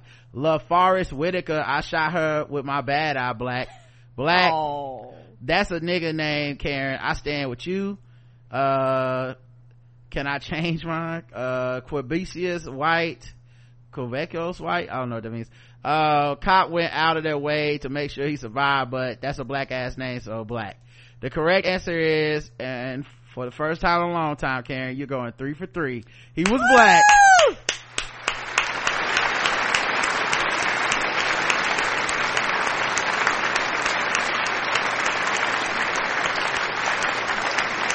and as a bonus she was white karen. I got the bonus point. They were definitely doing some blacked.com type of porn. Right that's what it sounded like because i was like if there's a white man named laforest i'm willing to go down with the ship on that one. Yeah she was one of them pogs too. You could tell what kind of porn they was into. I've never seen it i don't think. Uh, and of course many of you missed it and said white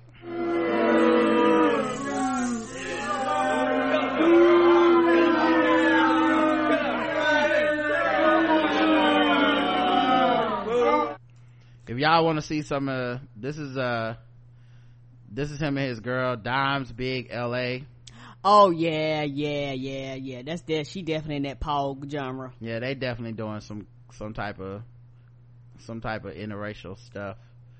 Um she might be latina no but either way.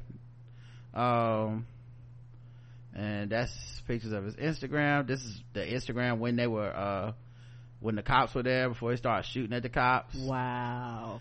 Damn you can tell people we care about you fam bro. Calm down. He really needs to chill. Of course some somebody cartel dot funds bust back. Of course. Of course. Bad influence. Don't don't don't listen to that follower. This is what i be trying to tell y'all. These motherfucking followers they ain't don't care. They yeah. don't care if you die live on your stream. Ruin your life real quick nigga.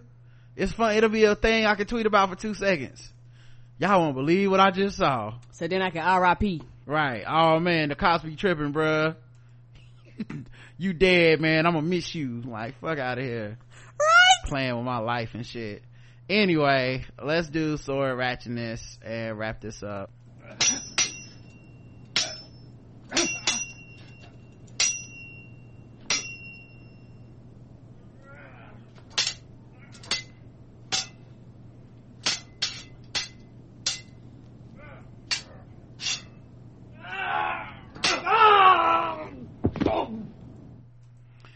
Santa Barbara County authorities arrested a man after reports he brandished a samurai sword during an argument outside of McDonald's in the city of Goleta.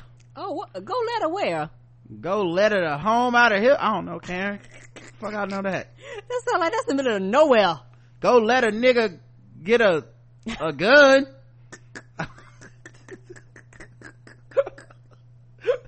the sheriff's office says deputies responded around 8:20 p.m. Tuesday the reports of a man armed with a samurai sword who was involved in a verbal dispute with another man.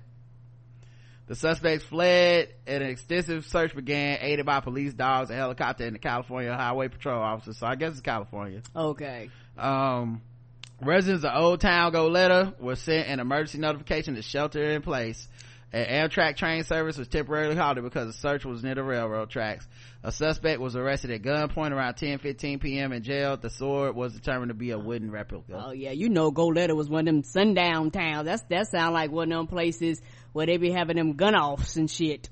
Goleta, it's your birthday. Mm-hmm. I don't know uh, what a gun off is, but I mean, you know, uh, the old westerns where they staring at each other, a showdown. Oh yeah, like gun off. My bad. a gun off. You know what? That's it guys. Karen has reached maximum capacity today. We'll be back tomorrow recapping game of thrones the shit y'all really want to hear. Right. Not being uh, my bad jokes over here. Uh that's not even a joke. You just messed up. Gun off is not a thing. A gun, a gun off y'all got guns at each other's shit somebody shoot. That's what detroit has when the mayoral election is tied. They don't have a runoff. They have a gun off. Ah! like first best man win. Um you know who sponsors this? The nra hmm all right y'all. We'll be back tomorrow. Nick jew's gonna be our guest when we recap game of thrones. So we'll talk to y'all then. Until next time i love you. I love you too. Mwah.